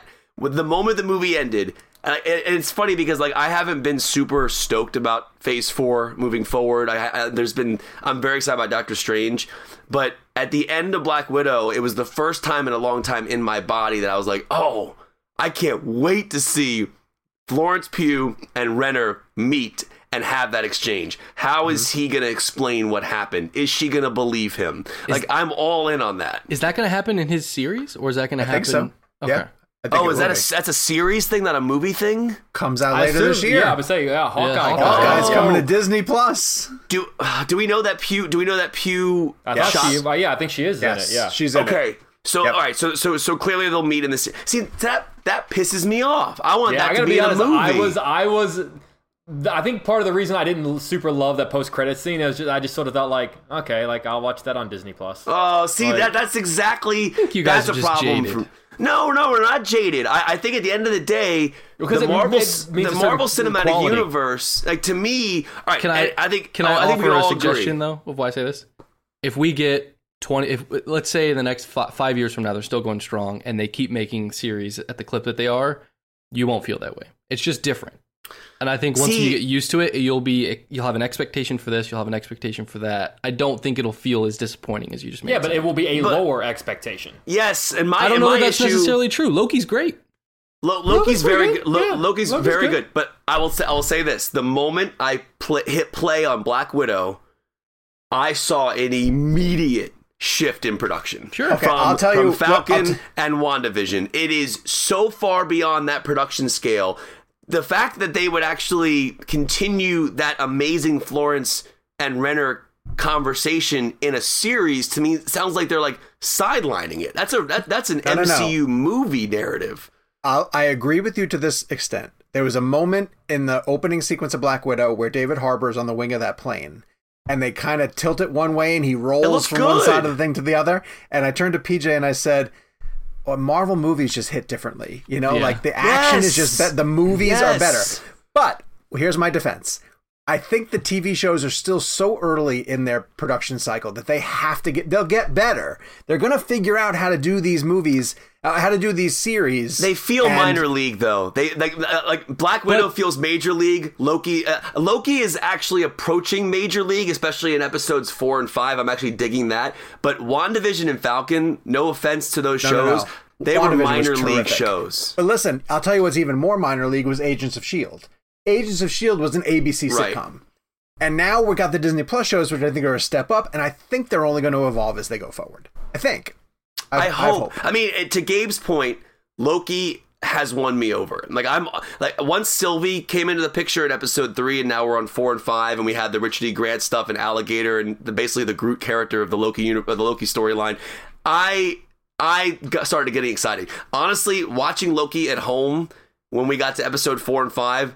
That felt like Marvel Cinematic Universe movie production level. But to Sean's point, Harbour on the side of that airplane, had that been done on a television show, would not have looked anywhere near as good. Like that, Sean, I agree with you. I, I actually paid attention to that shot the other day when I rewatched it. It, it looks really good. Like Harbour looks like he's actually on the side of an airplane hanging Yes. off it, and there's Yep. no like bad blue screen or green screen. And I think to your point, and I agree with you, Gabe. I think that they're figuring out the series stuff, and it'll eventually, hopefully, get to that level. Loki is approaching that. Yeah. Loki does feel like that now. I, I see Feige on screen there, but I don't know. Do you guys really think that the Renner Pugh moment should happen on TV? I just I don't think that that's a thing anymore. I don't think it's TV. It's streaming. I, it's its I own, honestly it's its feel own like I know what like like they're gonna fight and there's gonna be a misunderstanding and then she's gonna believe him. Like I feel like I can already see how this is gonna play out in Hawkeye. Does she kill Hawkeye off? Well, someone I awesome. I hope so. I heard That'd awesome. someone say, "What if? What if? Uh, because what she says is your next target."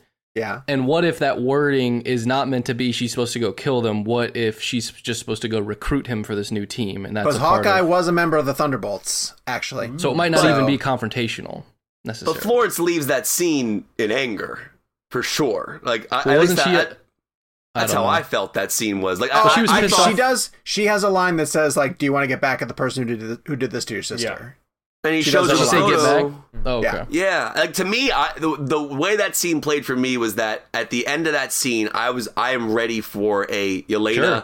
and and and Clint fight sequence. And that, that, that, I am But- ready for that moment. But Jake, to what you said, I mean, yeah, it's a it's a giant superhero movie. Like, yeah, of course, you know what's gonna happen. Like, that's kind of yeah, but that's like we've been through I, I, twenty I, something I, would've don't, I don't think surprised that's me. something that like we should just ex- like there are ways Yeah. to do this. Well, then maybe they won't. Maybe they'll know. surprise you. I hope so. Sure. I hope so. I, I, I listen. I, I, I want these Marvel series to be great, but at the end of the day, nothing I've seen in the Marvel series so far has impacted me emotionally. Yeah, but that's like about saying you get to oh, oh, that's like oh. saying you get to Thor and you're you're not convinced of the MCU. You know what I mean? Like like that's like saying no, you I was convinced in Iron Man Iron 1, Man, man. Iron Man two. Okay, but you get I was point. convinced on Iron Look at Iron Man two and look at Endgame, and you're and that's what you're comparing But, these but two. Gabe, I- I have- do you oh, I- agree the production jump from TV Yeah, to but it's- movie is yes. it's absurd how Yeah. how crazy the jump is. But that's I, I think that's just logistics that they'll figure out if it becomes and money. They're spending far more money on the film. That's my point. Like like think about these these first few series, they were like not necessarily a blind bet, but they were like, "Hey, here's our initial investment. Here's the amount of money that we're willing to spend to see if this But pays wait, off." I'll put it into a context that I totally understand. Like I get what Kevin's saying. If they told me that No Way Home was going to be a Disney Plus series, like Spider-Man No Way Home, I would. There'd be a part of me that would be like, ah, shit. right. No, I get. I get that. I'm just talking about moving forward. Ah, they keep getting better, and I Yeah, think that you're saying right. that like they're always going to be uh, uh, lesser than is not necessarily true. Loki's Look at how many great Netflix five. series that we love that we Yeah. think are better than giant dramatic movies that come out. You know, like I, I, I'm I'm starting to go towards that path because of the last two episodes of Loki. I'm starting to see as I, I'm we're, we're branching towards it. we're recording But- this before that finale drops. It's really going to be interesting to see if it sticks to the Yeah. landing. Oh yeah, we gotta talk about that. Dude, okay, that's I'm gonna throw something out there. We there. need and a I'm, I'm, Sil- go ahead. we need a I'm- Sylvie Yelena uh, fight scene, by the way. How cool Oh wait, would no, that? but you know, okay, but um, in Hawkeye, they're introducing one of his proteges. Her name is uh, Kate Bishop, and it's played by Hailee Steinfeld, which I think is Ah, really good see? casting. So Yeah. Dude, imagine a Yelena And she's a- Sylvie scene. And she's a movie star, so we're assuming she's going to be in the movies, movie. you know? What are you saying? A Renner isn't? No, but my point is, well, that's different. This is all movie he's a stars coming recording in to- artist, for God's sake. All right, Jake, True. go ahead. You've been trying to say something. No, I'm was. I was just gonna say I, I'm curious as to how you guys feel when I say the following statement. It's 100 percent true. Uh-oh. I have not loved a Marvel project like truly, genuinely, from the bottom of my heart, loved it top to bottom since Infinity War. That's just wrong. I loved Endgame, but I'm not Right. too far off from where you are. Right. Okay. So we're one. What? We're one or two movies. Like we're not that far. Like like truly loved. Truly loved. As You're opposed to like I, 100% I. I liked I liked Far From Home. Did you love? you loved Far From loved Home? Far Actually, From no, Home I- when we I I watched loved it. Far From Home. Oh wait, wait, wait, wait! I loved Far From Home. I forgot that. I forgot that came out I after like Far From Endgame. Home. So forgive me. I clarify. I so my last love of an Okay, MCU film so is Far Jake, From Home. hold on for a few more months until No Way Home. A few comes more out. months and, and well, yeah, yeah. I was- do well, love Far but, but From I didn't. Home. Okay, but my It's point, I didn't love. I did. I didn't love Far From Home. I, I liked Far From Home, but I didn't love Far From Home. Infinity War is the last Marvel it. project I Dude. loved. But you're so wrong about Endgame. Like that's just that's boils Am down to you being wrong about Endgame. Jake, I Am love you. though? You are wrong about Endgame. You're so wrong about it. I it. rewatched Endgame the other day. It is outstanding. Ask me Like, what happened is- when I when I rewatched Endgame. Couldn't finish it. wait, wait a second, dude. So would you say cannot tell you're? me- Would you say you're mid game? When, whenever I whenever I get an Endgame mood, I just YouTube like the last fight. That's what I do. Uh, this weekend movies, there's a movie called Pig, which I don't know much about, but Jake is excited to see. Oh my god, I want to see it so badly. Nicolas Cage? Is it Nicolas Cage movie? Yeah, What and does apparently great Nicolas, like like like like pristine Nick Cage is back, baby. What is it? What is it? A period movie? So he he apparently is um and I, I don't I, I aside from watching the trailer once I haven't taken too much of a deep dive because I kind of want to be surprised by it but Okay. he is sort of a guy that lives out in the wilderness alone he has a pig um that that uh, hunts truffles um and for like upscale high class um uh I think like Pacific West Coast restaurants and someone comes in and takes his pig Okay. it, and and in the trailer, you see him like like kind of do this like almost like a taken. It, it, it for a moment you think it's gonna be taken, where like you know I will I will find you kind of thing. But then also like it looks like he's he is someone or was someone because he shows up at these like super high class restaurants. And of course, like they don't want anything to do with this guy, and then the people start going like, "Do you know who this guy is?" Like apparently, like he's he very much runs in this upper upper class of it. it and it, it, looks like it just touches on so many different worlds. And then also i am i am so in for like like great nick cage and nick cage that dives dives in. Um so i am i am 110% into this movie. I very much uh, cannot wait to see it Okay. Uh, there's a movie called Die in a Gunfight, which is opening limited. I saw the trailer for this. that would be a this. cool way to die and it struck me as a kind of uh, throwback to 90s era uh, Go and um, Boondock Saints and all those ones that sort of were inspired by Tarantino. I have not seen Die in a Gunfight, but I have seen Gunpowder Milkshake, uh, which is coming to some theaters, including the New Beverly, where it's going to be played on 35 millimeter film, uh, and Netflix. And this is Karen Gillan's film. Um, it's her answer to John Wick, essentially. It also stars Carla Gugino and Michelle Yeoh and Angela Bassett, um, and one other actress who I'm forgetting. Gugino, I believe is how you say her last Carla. Gugino. Carla Gugino, um, and one of the actress who plays Karen Gillan's mom, who I'm blanking on. Oh, now. Lena Headey. Thank you very much. Um, who else has seen it? Kev, you saw it? I saw it. Yeah. Jake, you saw? Oh, everybody's seen it. Everybody else. Um, I was really disappointed in it. Same. Um, I thought it was going to be. It has. It has a one of the best trailers I've seen because I, I went back and rewatched the trailer yesterday because I was trying to pull screen grabs out of it to run for our stories. That trailer is cut perfectly, and the trailer, uh, Paul Giamatti shows up in it. Like it's one of those movies where you're like, oh, this is going to be great because everyone who has a, a scene is going to really crush the hell out of it.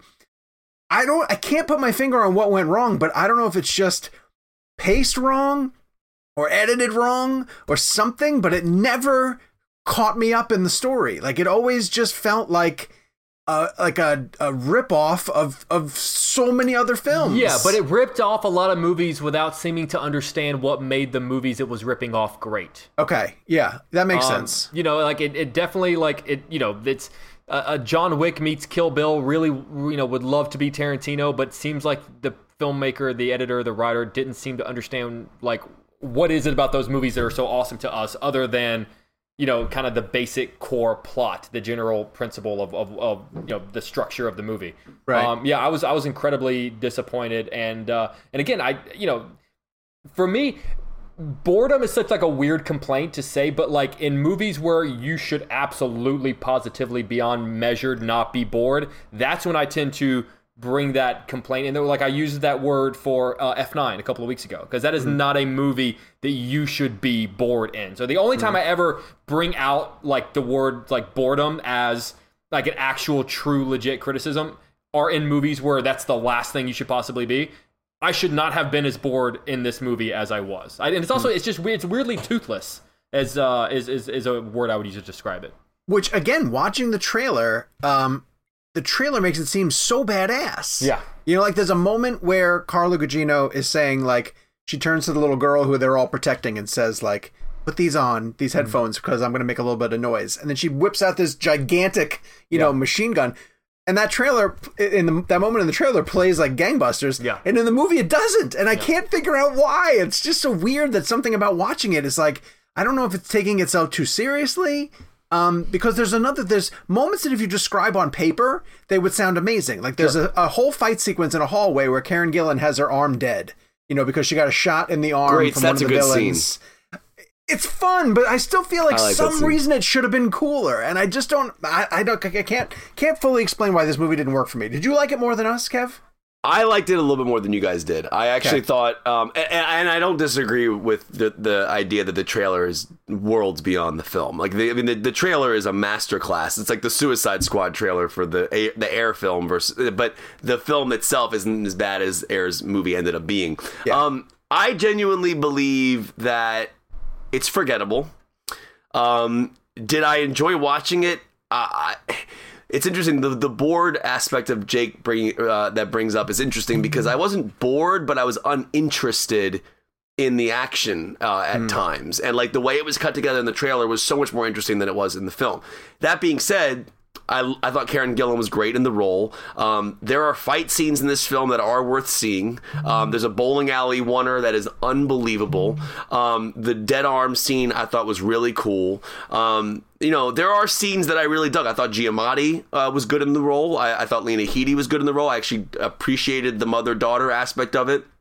It's so funny because I've seen it. It was a couple weeks ago that I saw it, um, and now that I'm like re- rehashing it in my mind, I I think I do like it more than I than I thought I did. I mean, I think I think it's a solid action film. Is it any? It's nowhere near as good as the movies it's paying homage to, obviously. Um, And I think, and there's so many other better films that have played with this idea. The John Wick aspect, obviously, is there. You know, the the Atomic Blondes and the um, what Well, else? The other one, Nobody. with John Wick, with John Wick, the thing that this movie tries to do is is build on the world in a weird Yeah. kind of way. Like the idea of a library as a place you Same can go world, to, basically, to as John get- Wick. It feels like John Wick. Yeah. But even I'm going to throw out an example: the the Kid Detective did a better job of building its Oh, yeah, world. I love Kid. yeah. and making it quirky and weird. You know that this movie tried to do that, but missed. It just missed. Well, at the at the same time, like the way John Wick builds its world is so much better than the way Gunpowder Milkshake builds its world. I mean, and, and, and, and, and kind of what to what you were saying just now, like I'm more interested when I'm playing around in the world with John Wick. I, I, I like when he walks into the hotel and talk, talks to is it Lance Reddick? Who's at the who's Yeah. at the um, at the front desk? Like that to me felt more interesting. But at the same time, I I real I did dig the Karen Gillan story. I dug the backstory. I dug the mother aspect of it. I thought the action scenes were were were good enough to watch. Um, I mean, I would give the movie a three and a half. I I I liked it. I think significantly more than you guys did, but I didn't love it. So I'm kind of in a weird place where I do recommend it because I think it has some really cool action set pieces. I think performance wise, it is worth seeing, especially for the bowling alley oner.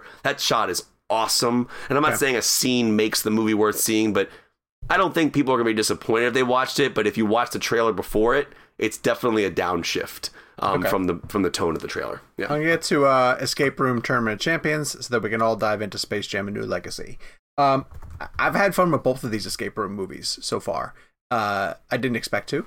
They're uh, they're kind of just you know these one-off horror franchises where these people get themselves trapped in in an escape room. There's a, there's a bigger mythology going on, not quite a Saw uh, level mythology, but there's some sort of gamesmanship that there's a, a person who's funding all of these things, uh, and there are reasons why these people are getting trapped in the rooms and and being selected to participate in these games.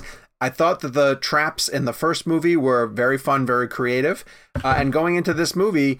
They they obviously realized like okay the first one made a ton of money let's put that money back into production for this one because the rooms that the people get trapped in are off the charts entertaining um, like one is a recreation of a subway car and it's a weird game of like hangman that they have to find all these different letters around the, the subway car and every time that they get the wrong letter they get shocked.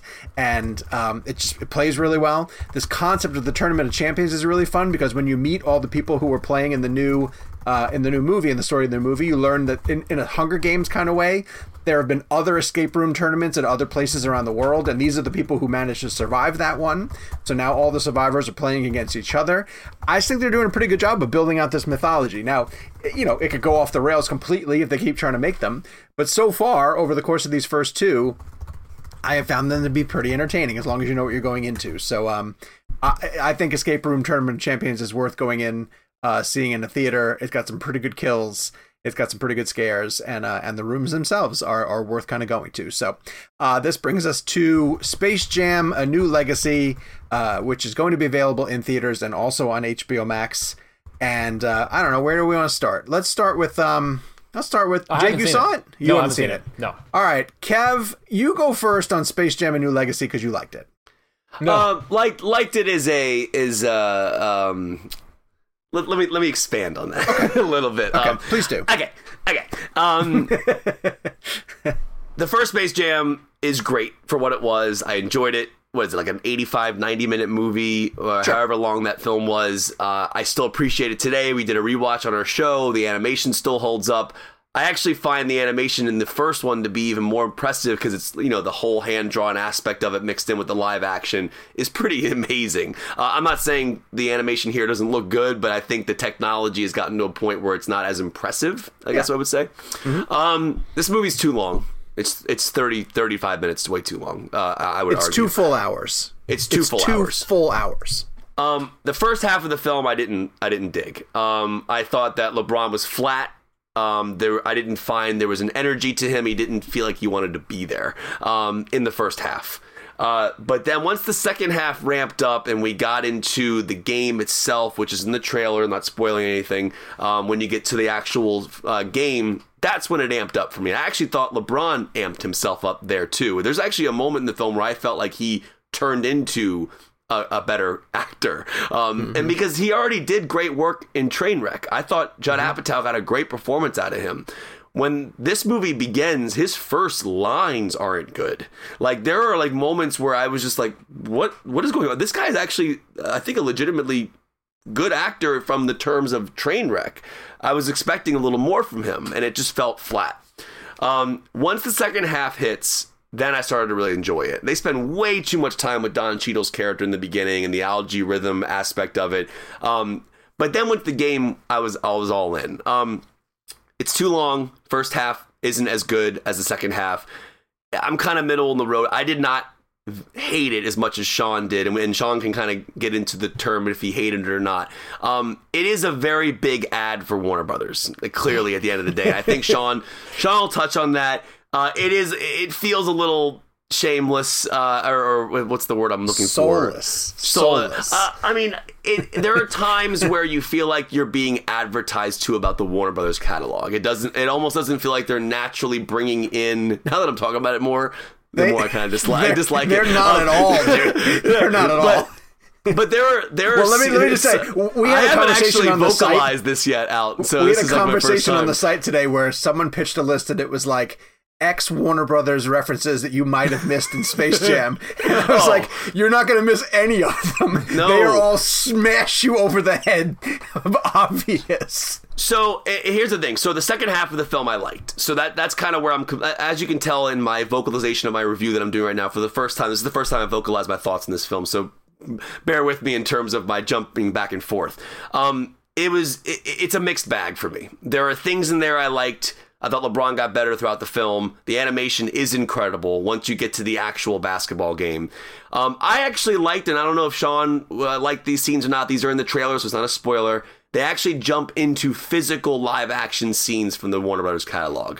So we jump into like Mad Max. We jump into um, you know the Matrix. or some- Casablanca.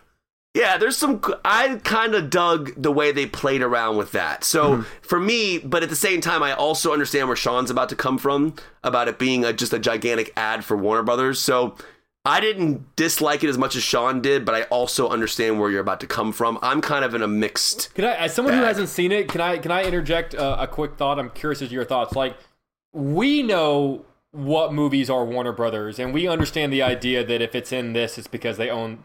Does the average person like are they going to see this and and make the connection that all of Oh. the the products are Warner Brothers? Like that? No, like, Jake, are they? they, tell you. Oh, shit. Over Okay, never mind. and I'm sorry. I over take that and back. Over I'm again. sorry. I- I they retract my- literally say Warner Brothers. They, I, I think they might say Warner Brothers. The actual term Warner Brothers. Yeah. They might say those two words hundred times. 15, 20, Oh, 20 times. All right, never. I I, I, I- take it back. Yes. The the world that Don Cheadle lives in is called the Warner Brothers serververse. Yes. It's like like that's what it's called. Yes. Um, And the- so the like- tech- Why the didn't they call it he- uh why didn't they call it HBO Max? Wouldn't he be in HBO Max? I guess so. I don't know. I don't, But that's the thing, like the references to those movies are, I don't think, aimed at kids at all. Like No. when they go into Casablanca, when they go in like, there's a lengthy Mad Max reference, Which I thought was cool. One of the Looney Tunes characters is like spraying the, the stuff in his mouth. that was cool. And I was like, "What kid?" I looked at Brendan I to see if he was even gonna. Oh, you liked it, but this is a movie aimed at kids. They have no clue what this Yeah, is. but but at the same time, it's like Pixar, right? So like there are things in Soul that I got that a 12 year old kid might not got. So if you think about it from a perspective of a parent, if they're going to see Space Jam, I get those the Matrix and the Mad Max stuff. It's like Mm-hmm. the parent can have fun with it, but also the kid doesn't necessarily need to know the scene. Okay. As well as much as we do, but dude, seeing LeBron No, no, in no. like Mad Max get up, Hold that on. was kind of fun. I'm, I'm, I'm sorry, gonna- that was, I but I'll get that to. scene. uh, but I'll get to a point where I, where they went over the top for me. okay, all right. But that's not even first off the fact that this is a two-hour commercial not just for the warner brothers catalog but for lebron Yeah. james also like I, I don't know how many times i need to be told how great lebron is at basketball i get it like there's a there's an endless stream of references to the amount of things Sure. that lebron has accomplished Right. totally fine i get it right um but, but but beyond that and again i think lebron was not good in this um i think he's I, You don't think he got better in the second half? I thought he got better in the second half. there is. I know the moment you're talking about, and I know He when he comes out, he gets more fun. Yes, Yeah. fine. But that's like the last ten minutes of the movie. It really is the last ten minutes. I could not get over the fact that the amount of Warner Brothers IP that they beamed in to watch the movie, to watch the game at the end of the the, the big game. They pull in from the entire Warner Brothers catalog all of these characters that are going to be courtside watching this game. Ready Player One. So you will spend, and honestly, go back and watch the movie and just spend time looking in the backgrounds because they don't take digital recreations of the actual characters. They get bad cosplay of people playing Arnold Schwarzenegger's Mr. Freeze or uh, Agent Smith from The Matrix Um, the guys from Clockwork Orange are sitting there watching Space Jam. I The- thought that was Jim, cool. Jim Carrey's The Mask is there. I Um, didn't mind that. old 1960s Batman and Robin are there, and they're pointing at the people as they're playing. And then every time the camera spun, I saw somebody new. Will Smith's character from Wild Wild West is there. It's the most random Warner Brothers IP I've ever seen in my entire life as just a commercial. But it's weird in a way because like they do this thing where they need the people on the court to get their lines out. So everybody in the back is just quietly pretending they're at a basketball game. Oh, it's awful. It's awful. But, Yeah, I- but I- in a I- way, I- you I kind don't see it. The way, what, you- the way you just described it, I gotta see it now. Dude, uh, it's uh, it's definitely not as bad as he's saying it is. It's also not great. That's I, I'm I'm middle of the road, mixed bag. Sean obviously actively Yeah. dislikes the film. I didn't. I, I think it has moments that I enjoyed. It's not that bad, but it's nowhere near as good as the first one. Okay, okay, okay. Let's get to this week's. Let's get to this week's blend game. Uh, we pivoted. We were going to do food scene blend, as I mentioned in a little bit. We're going to do that after the fact. We're going to do that next week because we lost an icon and someone who has been incredibly important to us uh, as uh, as film fans. Uh, growing up, he made he made a number of of incredibly strong films, incredibly influential films to us. Is Richard Donner, uh, who passed away at 91, led an incredible life, uh, both as a director and as a producer. And so we're playing Richard Donner blend. We got great responses uh, from everybody who chimed in. Uh, Jake, let's start with you. Where, where are you going for your favorite Richard Donner? Uh, I gotta go Lethal Weapon. Um, it it it perfected. It it it, it maybe. Obviously, it didn't create the genre of uh, the the buddy cop movie, but I don't think it had been done as well up to that point. And to be honest, I don't think it's been done like it is. It is. It is the buddy cop movie by which all buddy cop movies shall be judged. Um, it's you know when you talk about anytime if, if a buddy cop movie were to come out tomorrow, everyone's review at some point would use the words lethal weapon. Um, and it's there are so many factors to it.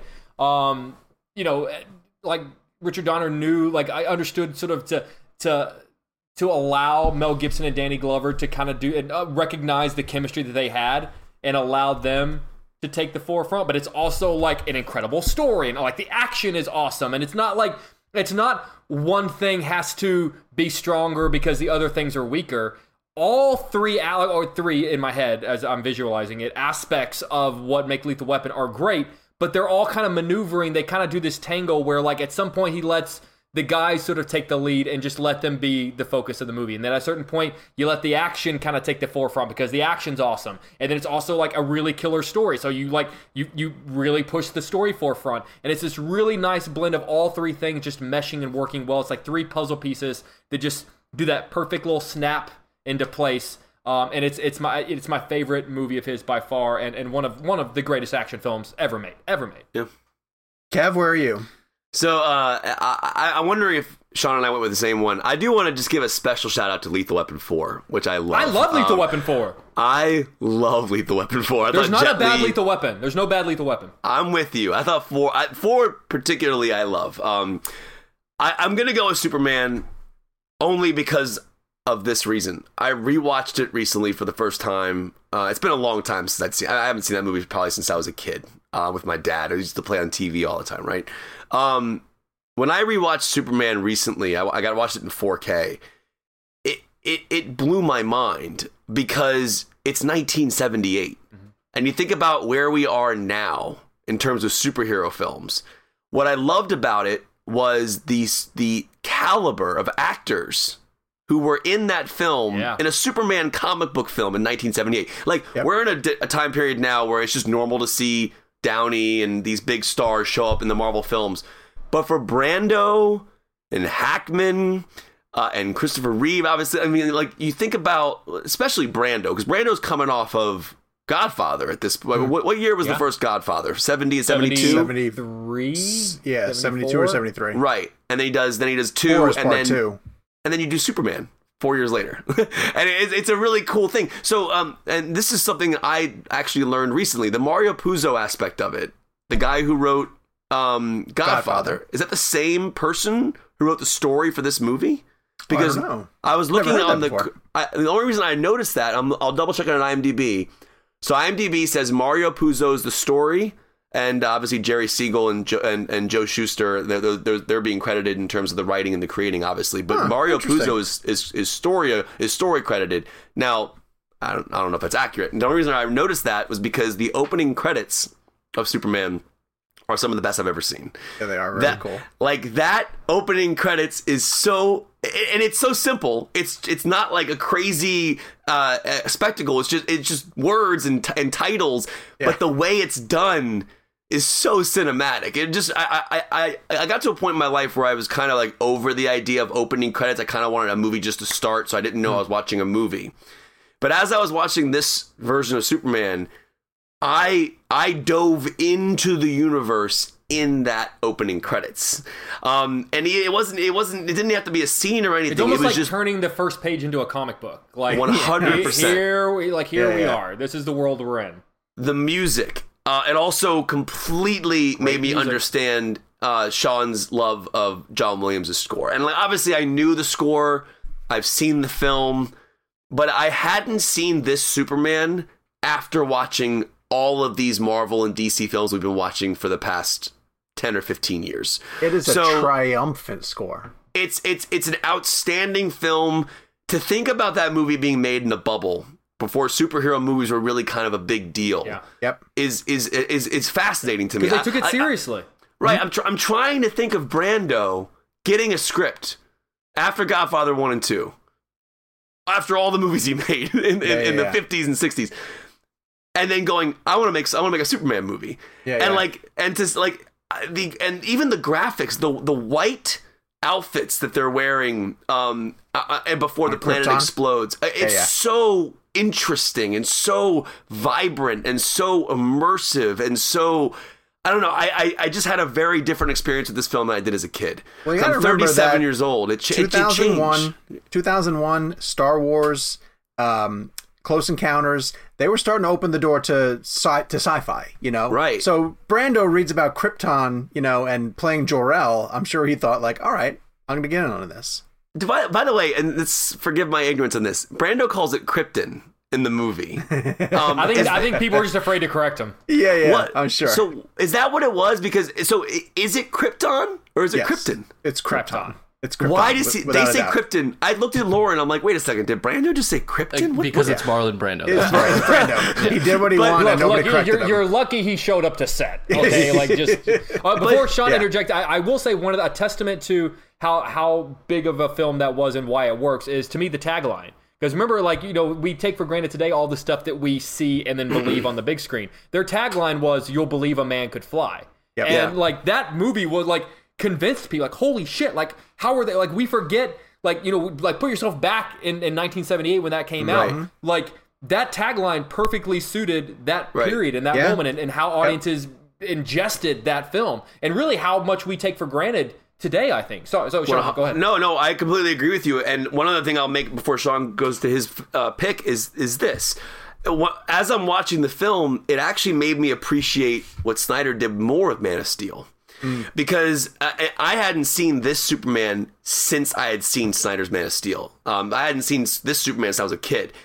But like to see the themes that Donner was playing with and to see how Snyder then explored and kind of pushed those even more forward, um, it's an outstanding achievement. And I think in the bubble of when that film was made, I mean, yeah, you can knock the graphics nowadays if you want to, but at the end of the day, I said graphics like it's a video game, this, the, the special effects.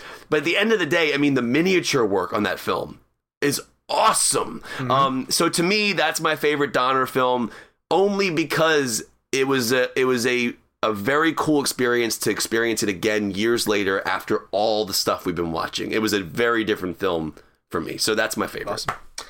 Um, I was deeply torn between both of your picks and didn't go with either of them. Um, I probably would have leaned towards Lethal Weapon because I adore that film uh, with all of my heart. But in a way that Kevin often talks about T2 arriving at a time that it was just like perfect for him. Changed everything. The Goonies in 1985, when I was 11, Oh, was just everything. Yeah. Um, and I don't think I can ever overlook the the impact that that movie had on me for several years after. Um, I probably I probably don't think I've talked at length about this on the show, but like I'm sorry, I, I didn't realize that you were a Goonies fan. Neither did I, but I'm, I'm I'm actually a little bit surprised by this pick because, and Same. to, to to Sean's point and to the and to his answer, why this pick is awesome. It shows you how diverse his filmography is. But go ahead. Yeah. Um, yeah. Oh, Donner. Yeah, the fact that Donner did this is, and I love that Donner would tell stories about like he hated working with the kids. Like mm. He wanted nothing to And, do with and them. that Spielberg prank. You heard about the Spielberg prank. yes, yeah, Oh, absolutely. I don't know this. I don't know this. It's ba- Spielberg. basically like I think Donner was like ready to go when the Goonies were over. He just wanted to get the hell out of there, and he booked a vacation to Hawaii. And it basically said he's walking down the beach in Hawaii, thinking like, "Oh my god, thank God, it's finally, I'm finally done." And he looks in the distance and sees the kids running toward him, waving. Spielberg had booked them all flights to Hawaii. That's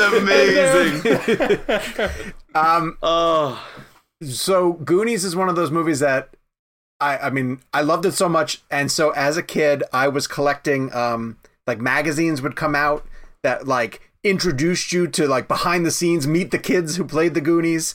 I was absorbing all of that. Um I was going I was begging my parents to take me to uh Goodwill so I could get um like a a long green jacket like Data wears and I would fill the pockets um with things that would sort of mimic uh, his gadgets. I, I swear to God, I had an idea for something that I wanted to build that I thought would. I, I, I was trying to convince my father that it would work. I wanted us to go around to um, um, uh, dumps, essentially, like places where you Yeah. bring old cars, because back in the day, in order to pop the hood of the car, there was like a coil, like a spring coil that would that would push up the front of the car. And I thought that if I could slice off the bottom layer of my sneaker and then put three of those coils from the, and then reattach the thing, that I would be able to trigger um, like spring shoes, and then I could run. That was my data invention because I was obsessed with this movie. I That's awesome. begged my parents to vacation in Oregon because I was convinced that I could go around and find a cave uh, that would allow me to go on some kind of adventure. Um, I just all of the personalities from the kids in the Goonies. I feel like I had a sliver of each of their personalities. Like, Yeah. I, I wanted to be inventive like Data. I I wanted to be funny like Mouth. Like Mouth taking the, the lady around and speaking Spanish, but telling Mo like, "Here's where we put all the drugs." Like I th- that humor to me was so perfect. Um, I wanted to be a good kid like Mikey was. Like Mikey is a great leader. And then like the fact that this movie even introduces the Fratellis and the weirdness that is Sloth and and where this is going to go, but it finds like the heartwarming element of it. Like I understand now that people have gone back to try to rewatch Goonies, and it's it's kind of grating. You know, it's just kids screaming at each other for, for Sure. the entire bit. But I mean, to be at fair, that's our eleven, podcast. yeah, essentially at eleven, it's literally like someone stuck a camera in the back of my head and just like beamed out of my eyes the the movie that I was waiting to see. And so it's it is clearly one of those influential films uh, that that sent me down this path. So I couldn't not choose it. the emotional story that you just told is exactly why I love our show. Like that is like that that's exactly why we do the blend game. Like that is like such a personal thing. Like like like like we're, you're not saying the Goonies is the greatest movie of all time. You're saying No. what it meant to you at that time.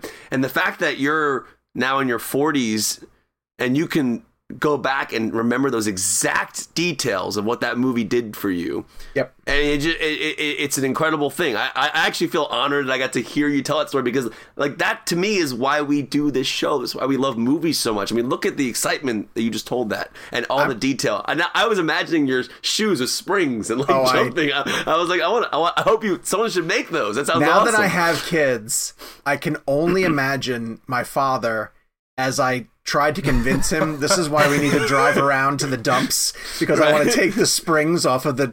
He must have been like, just shut the fuck up. Will you please just go? Will you please just go away? And I was like, no, no, I swear, if I just cut the layer off of my shoe, I can turn them into springs. I had a whole system in place where I was going to put like hooks, like a hook in, a, in an eye to hold them closed, and there would be a string that went up my leg, and I would pull the string, and they would undo the hooks, and then that's when the spring shoes would come out. So whatever the anniversary was for Goonies, I think it was like 30 years ago recently. I forget what the so 85, 95, 2005, 2015, Yeah, 2020. 30. It would've been was 35? 35. It was 35, two- 2000, yeah, 35.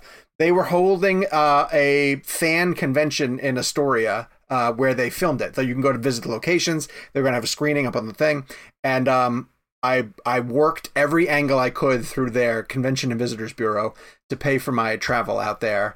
Uh, and then for whatever reason, something was going on at work and I couldn't make it, and I was I was kind of heartbroken because I would have loved to just go out and see see all those locations where they filmed the Goonies. So let's see, Christine, Nicole, and India Christina picked The Omen. Which, Oh, I love The again, Omen. Talking about Omen. Donner's filmography, how different it is.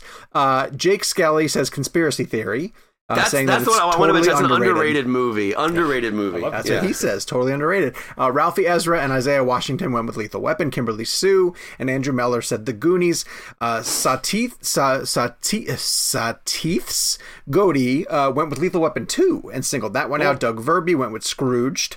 Uh, Stephen, John Palmer, Harry Lickman, and many others went with Superman. So, uh, like I said, at the beginning of this game, we are going to do hashtag food scene blend next week. So hold your picks. Uh, send them in to us via email at reelblend at cinemablend.com I'm excited or about that. I use them on uh, social media. Uh, we have a review this week from someone named Robert Hillier who says, Longtime listener, second time reviewer.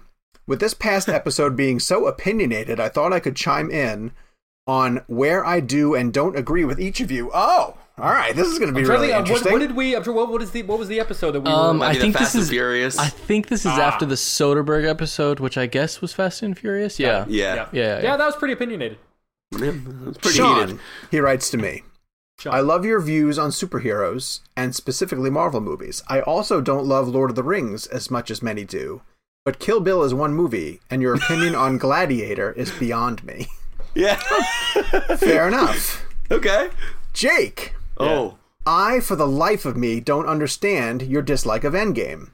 But I actually thoroughly enjoy Larry. Crowne and your overall love for Tom Hanks.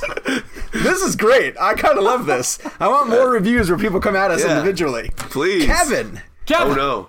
I love the Fast and Furious movies and Hell yeah. wholeheartedly agree with your opinion on them. I just can't wrap around Face Off deserving an Academy Award. See, It kind of bothers me that like like the like the most the thing that he most agreed with me on is Yeah. Larry Crowne. yeah, it's kind of that's that's on brand for you. I will clarify. I think Cage and Travolta deserved Best Actor nominations. I didn't say picture. Gabe, I share your love for whodunits and particularly Knives Out. I just can't fully get on board with your view on Rise of Skywalker. All right, Rise of is a- Skywalker fan.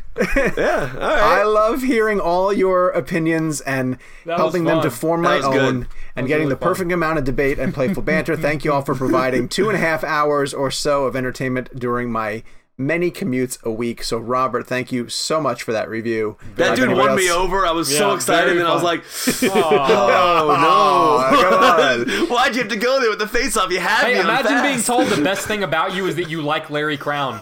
You should have said Road to Perdition. Road to Perdition oh, would have made Oh, a 19th more anniversary sense. yesterday. Oh yeah, I saw that. What an insignificant anniversary for it to celebrate. Insignificantly kick your ass. How about that? it's the 18th and a half anniversary. Yeah. Who even pays attention to that? All right, our next I premium you know episode. You know what? I'm gonna. You know what? The next time you get have a weird anniversary with Michelle, I'm like, oh, that's insignificant. Ooh, no one cares. But That's see, a I, good would, I wouldn't even I wouldn't even bring up the 19th anniversary. Not a bad point. Oh, I I'm sure she would love to hear that. I'm not it's going to not mention it on the point. show. It's not a That's bad point. point. Are you ashamed? Anyway, our next premiere episode is uh, behind the scenes. Premium, premium. We're not Disney Plus. What did I say? Disney, the next Disney, Disney, Disney Plus Premier Access ec- episode of Real Blood. Thirty dollars. uh, behind the scenes of Quentin Tarantino, and let me tell you guys, we have a lot of stories to share. Uh, not just of the build up to the show, but of the night itself. It was it's pretty insane. So you're gonna want to listen to that. It'll drop on Monday. Again, you can get access to this and all episodes of ReelBlend Premium at cinemablend.com backslash reelblend premium. Follow us on social media at Jake's Takes, at Kevin McCarthy TV, at Sean underscore O'Connell, and at Gabe Kovac. You can follow the show at, at reelblend, and we'll be back next week with an all new episode. So make sure you're right back here where you get your podcast needs met. Uh, Duel. the BFG! What happened to Hubie? No, Spielbergs. We're shouting Spielberg, man. Spielberg names. We've been Yeah, we've been doing I- this for like like five, like five months. I want Spielberg to direct Hubie too. You should. At Parker, our purpose is simple. We want to make the world a better place by working more efficiently, by using more sustainable practices, By developing better technologies, we keep moving forward. With each new idea, innovation, and partnership, we're one step closer to fulfilling our purpose every single day. To find out more, visit parker.com/purpose. Parker, engineering your success. As humans, we're naturally driven by the search for better. But when it comes to hiring, the best way to search for a candidate isn't to search at all. Don't search, match with Indeed. When I was looking to hire someone, it was so slow and overwhelming. I wish I had used Indeed. If you need to hire, you need Indeed. Indeed is your matching and hiring platform with over 350 million global monthly visitors, according to Indeed data, and a matching engine that helps you find quality candidates fast. Ditch the busy work. Use Indeed for scheduling, screening, and messaging so you can connect with candidates faster. And Indeed doesn't just help you hire faster. 93% of employers agree Indeed delivers the highest quality matches compared to other job sites, according to a recent Indeed survey. And listeners of this show will get a $75 sponsored job credit to get your jobs more visibility at Indeed.com slash podcast. That's Indeed.com slash podcast. Terms and conditions apply.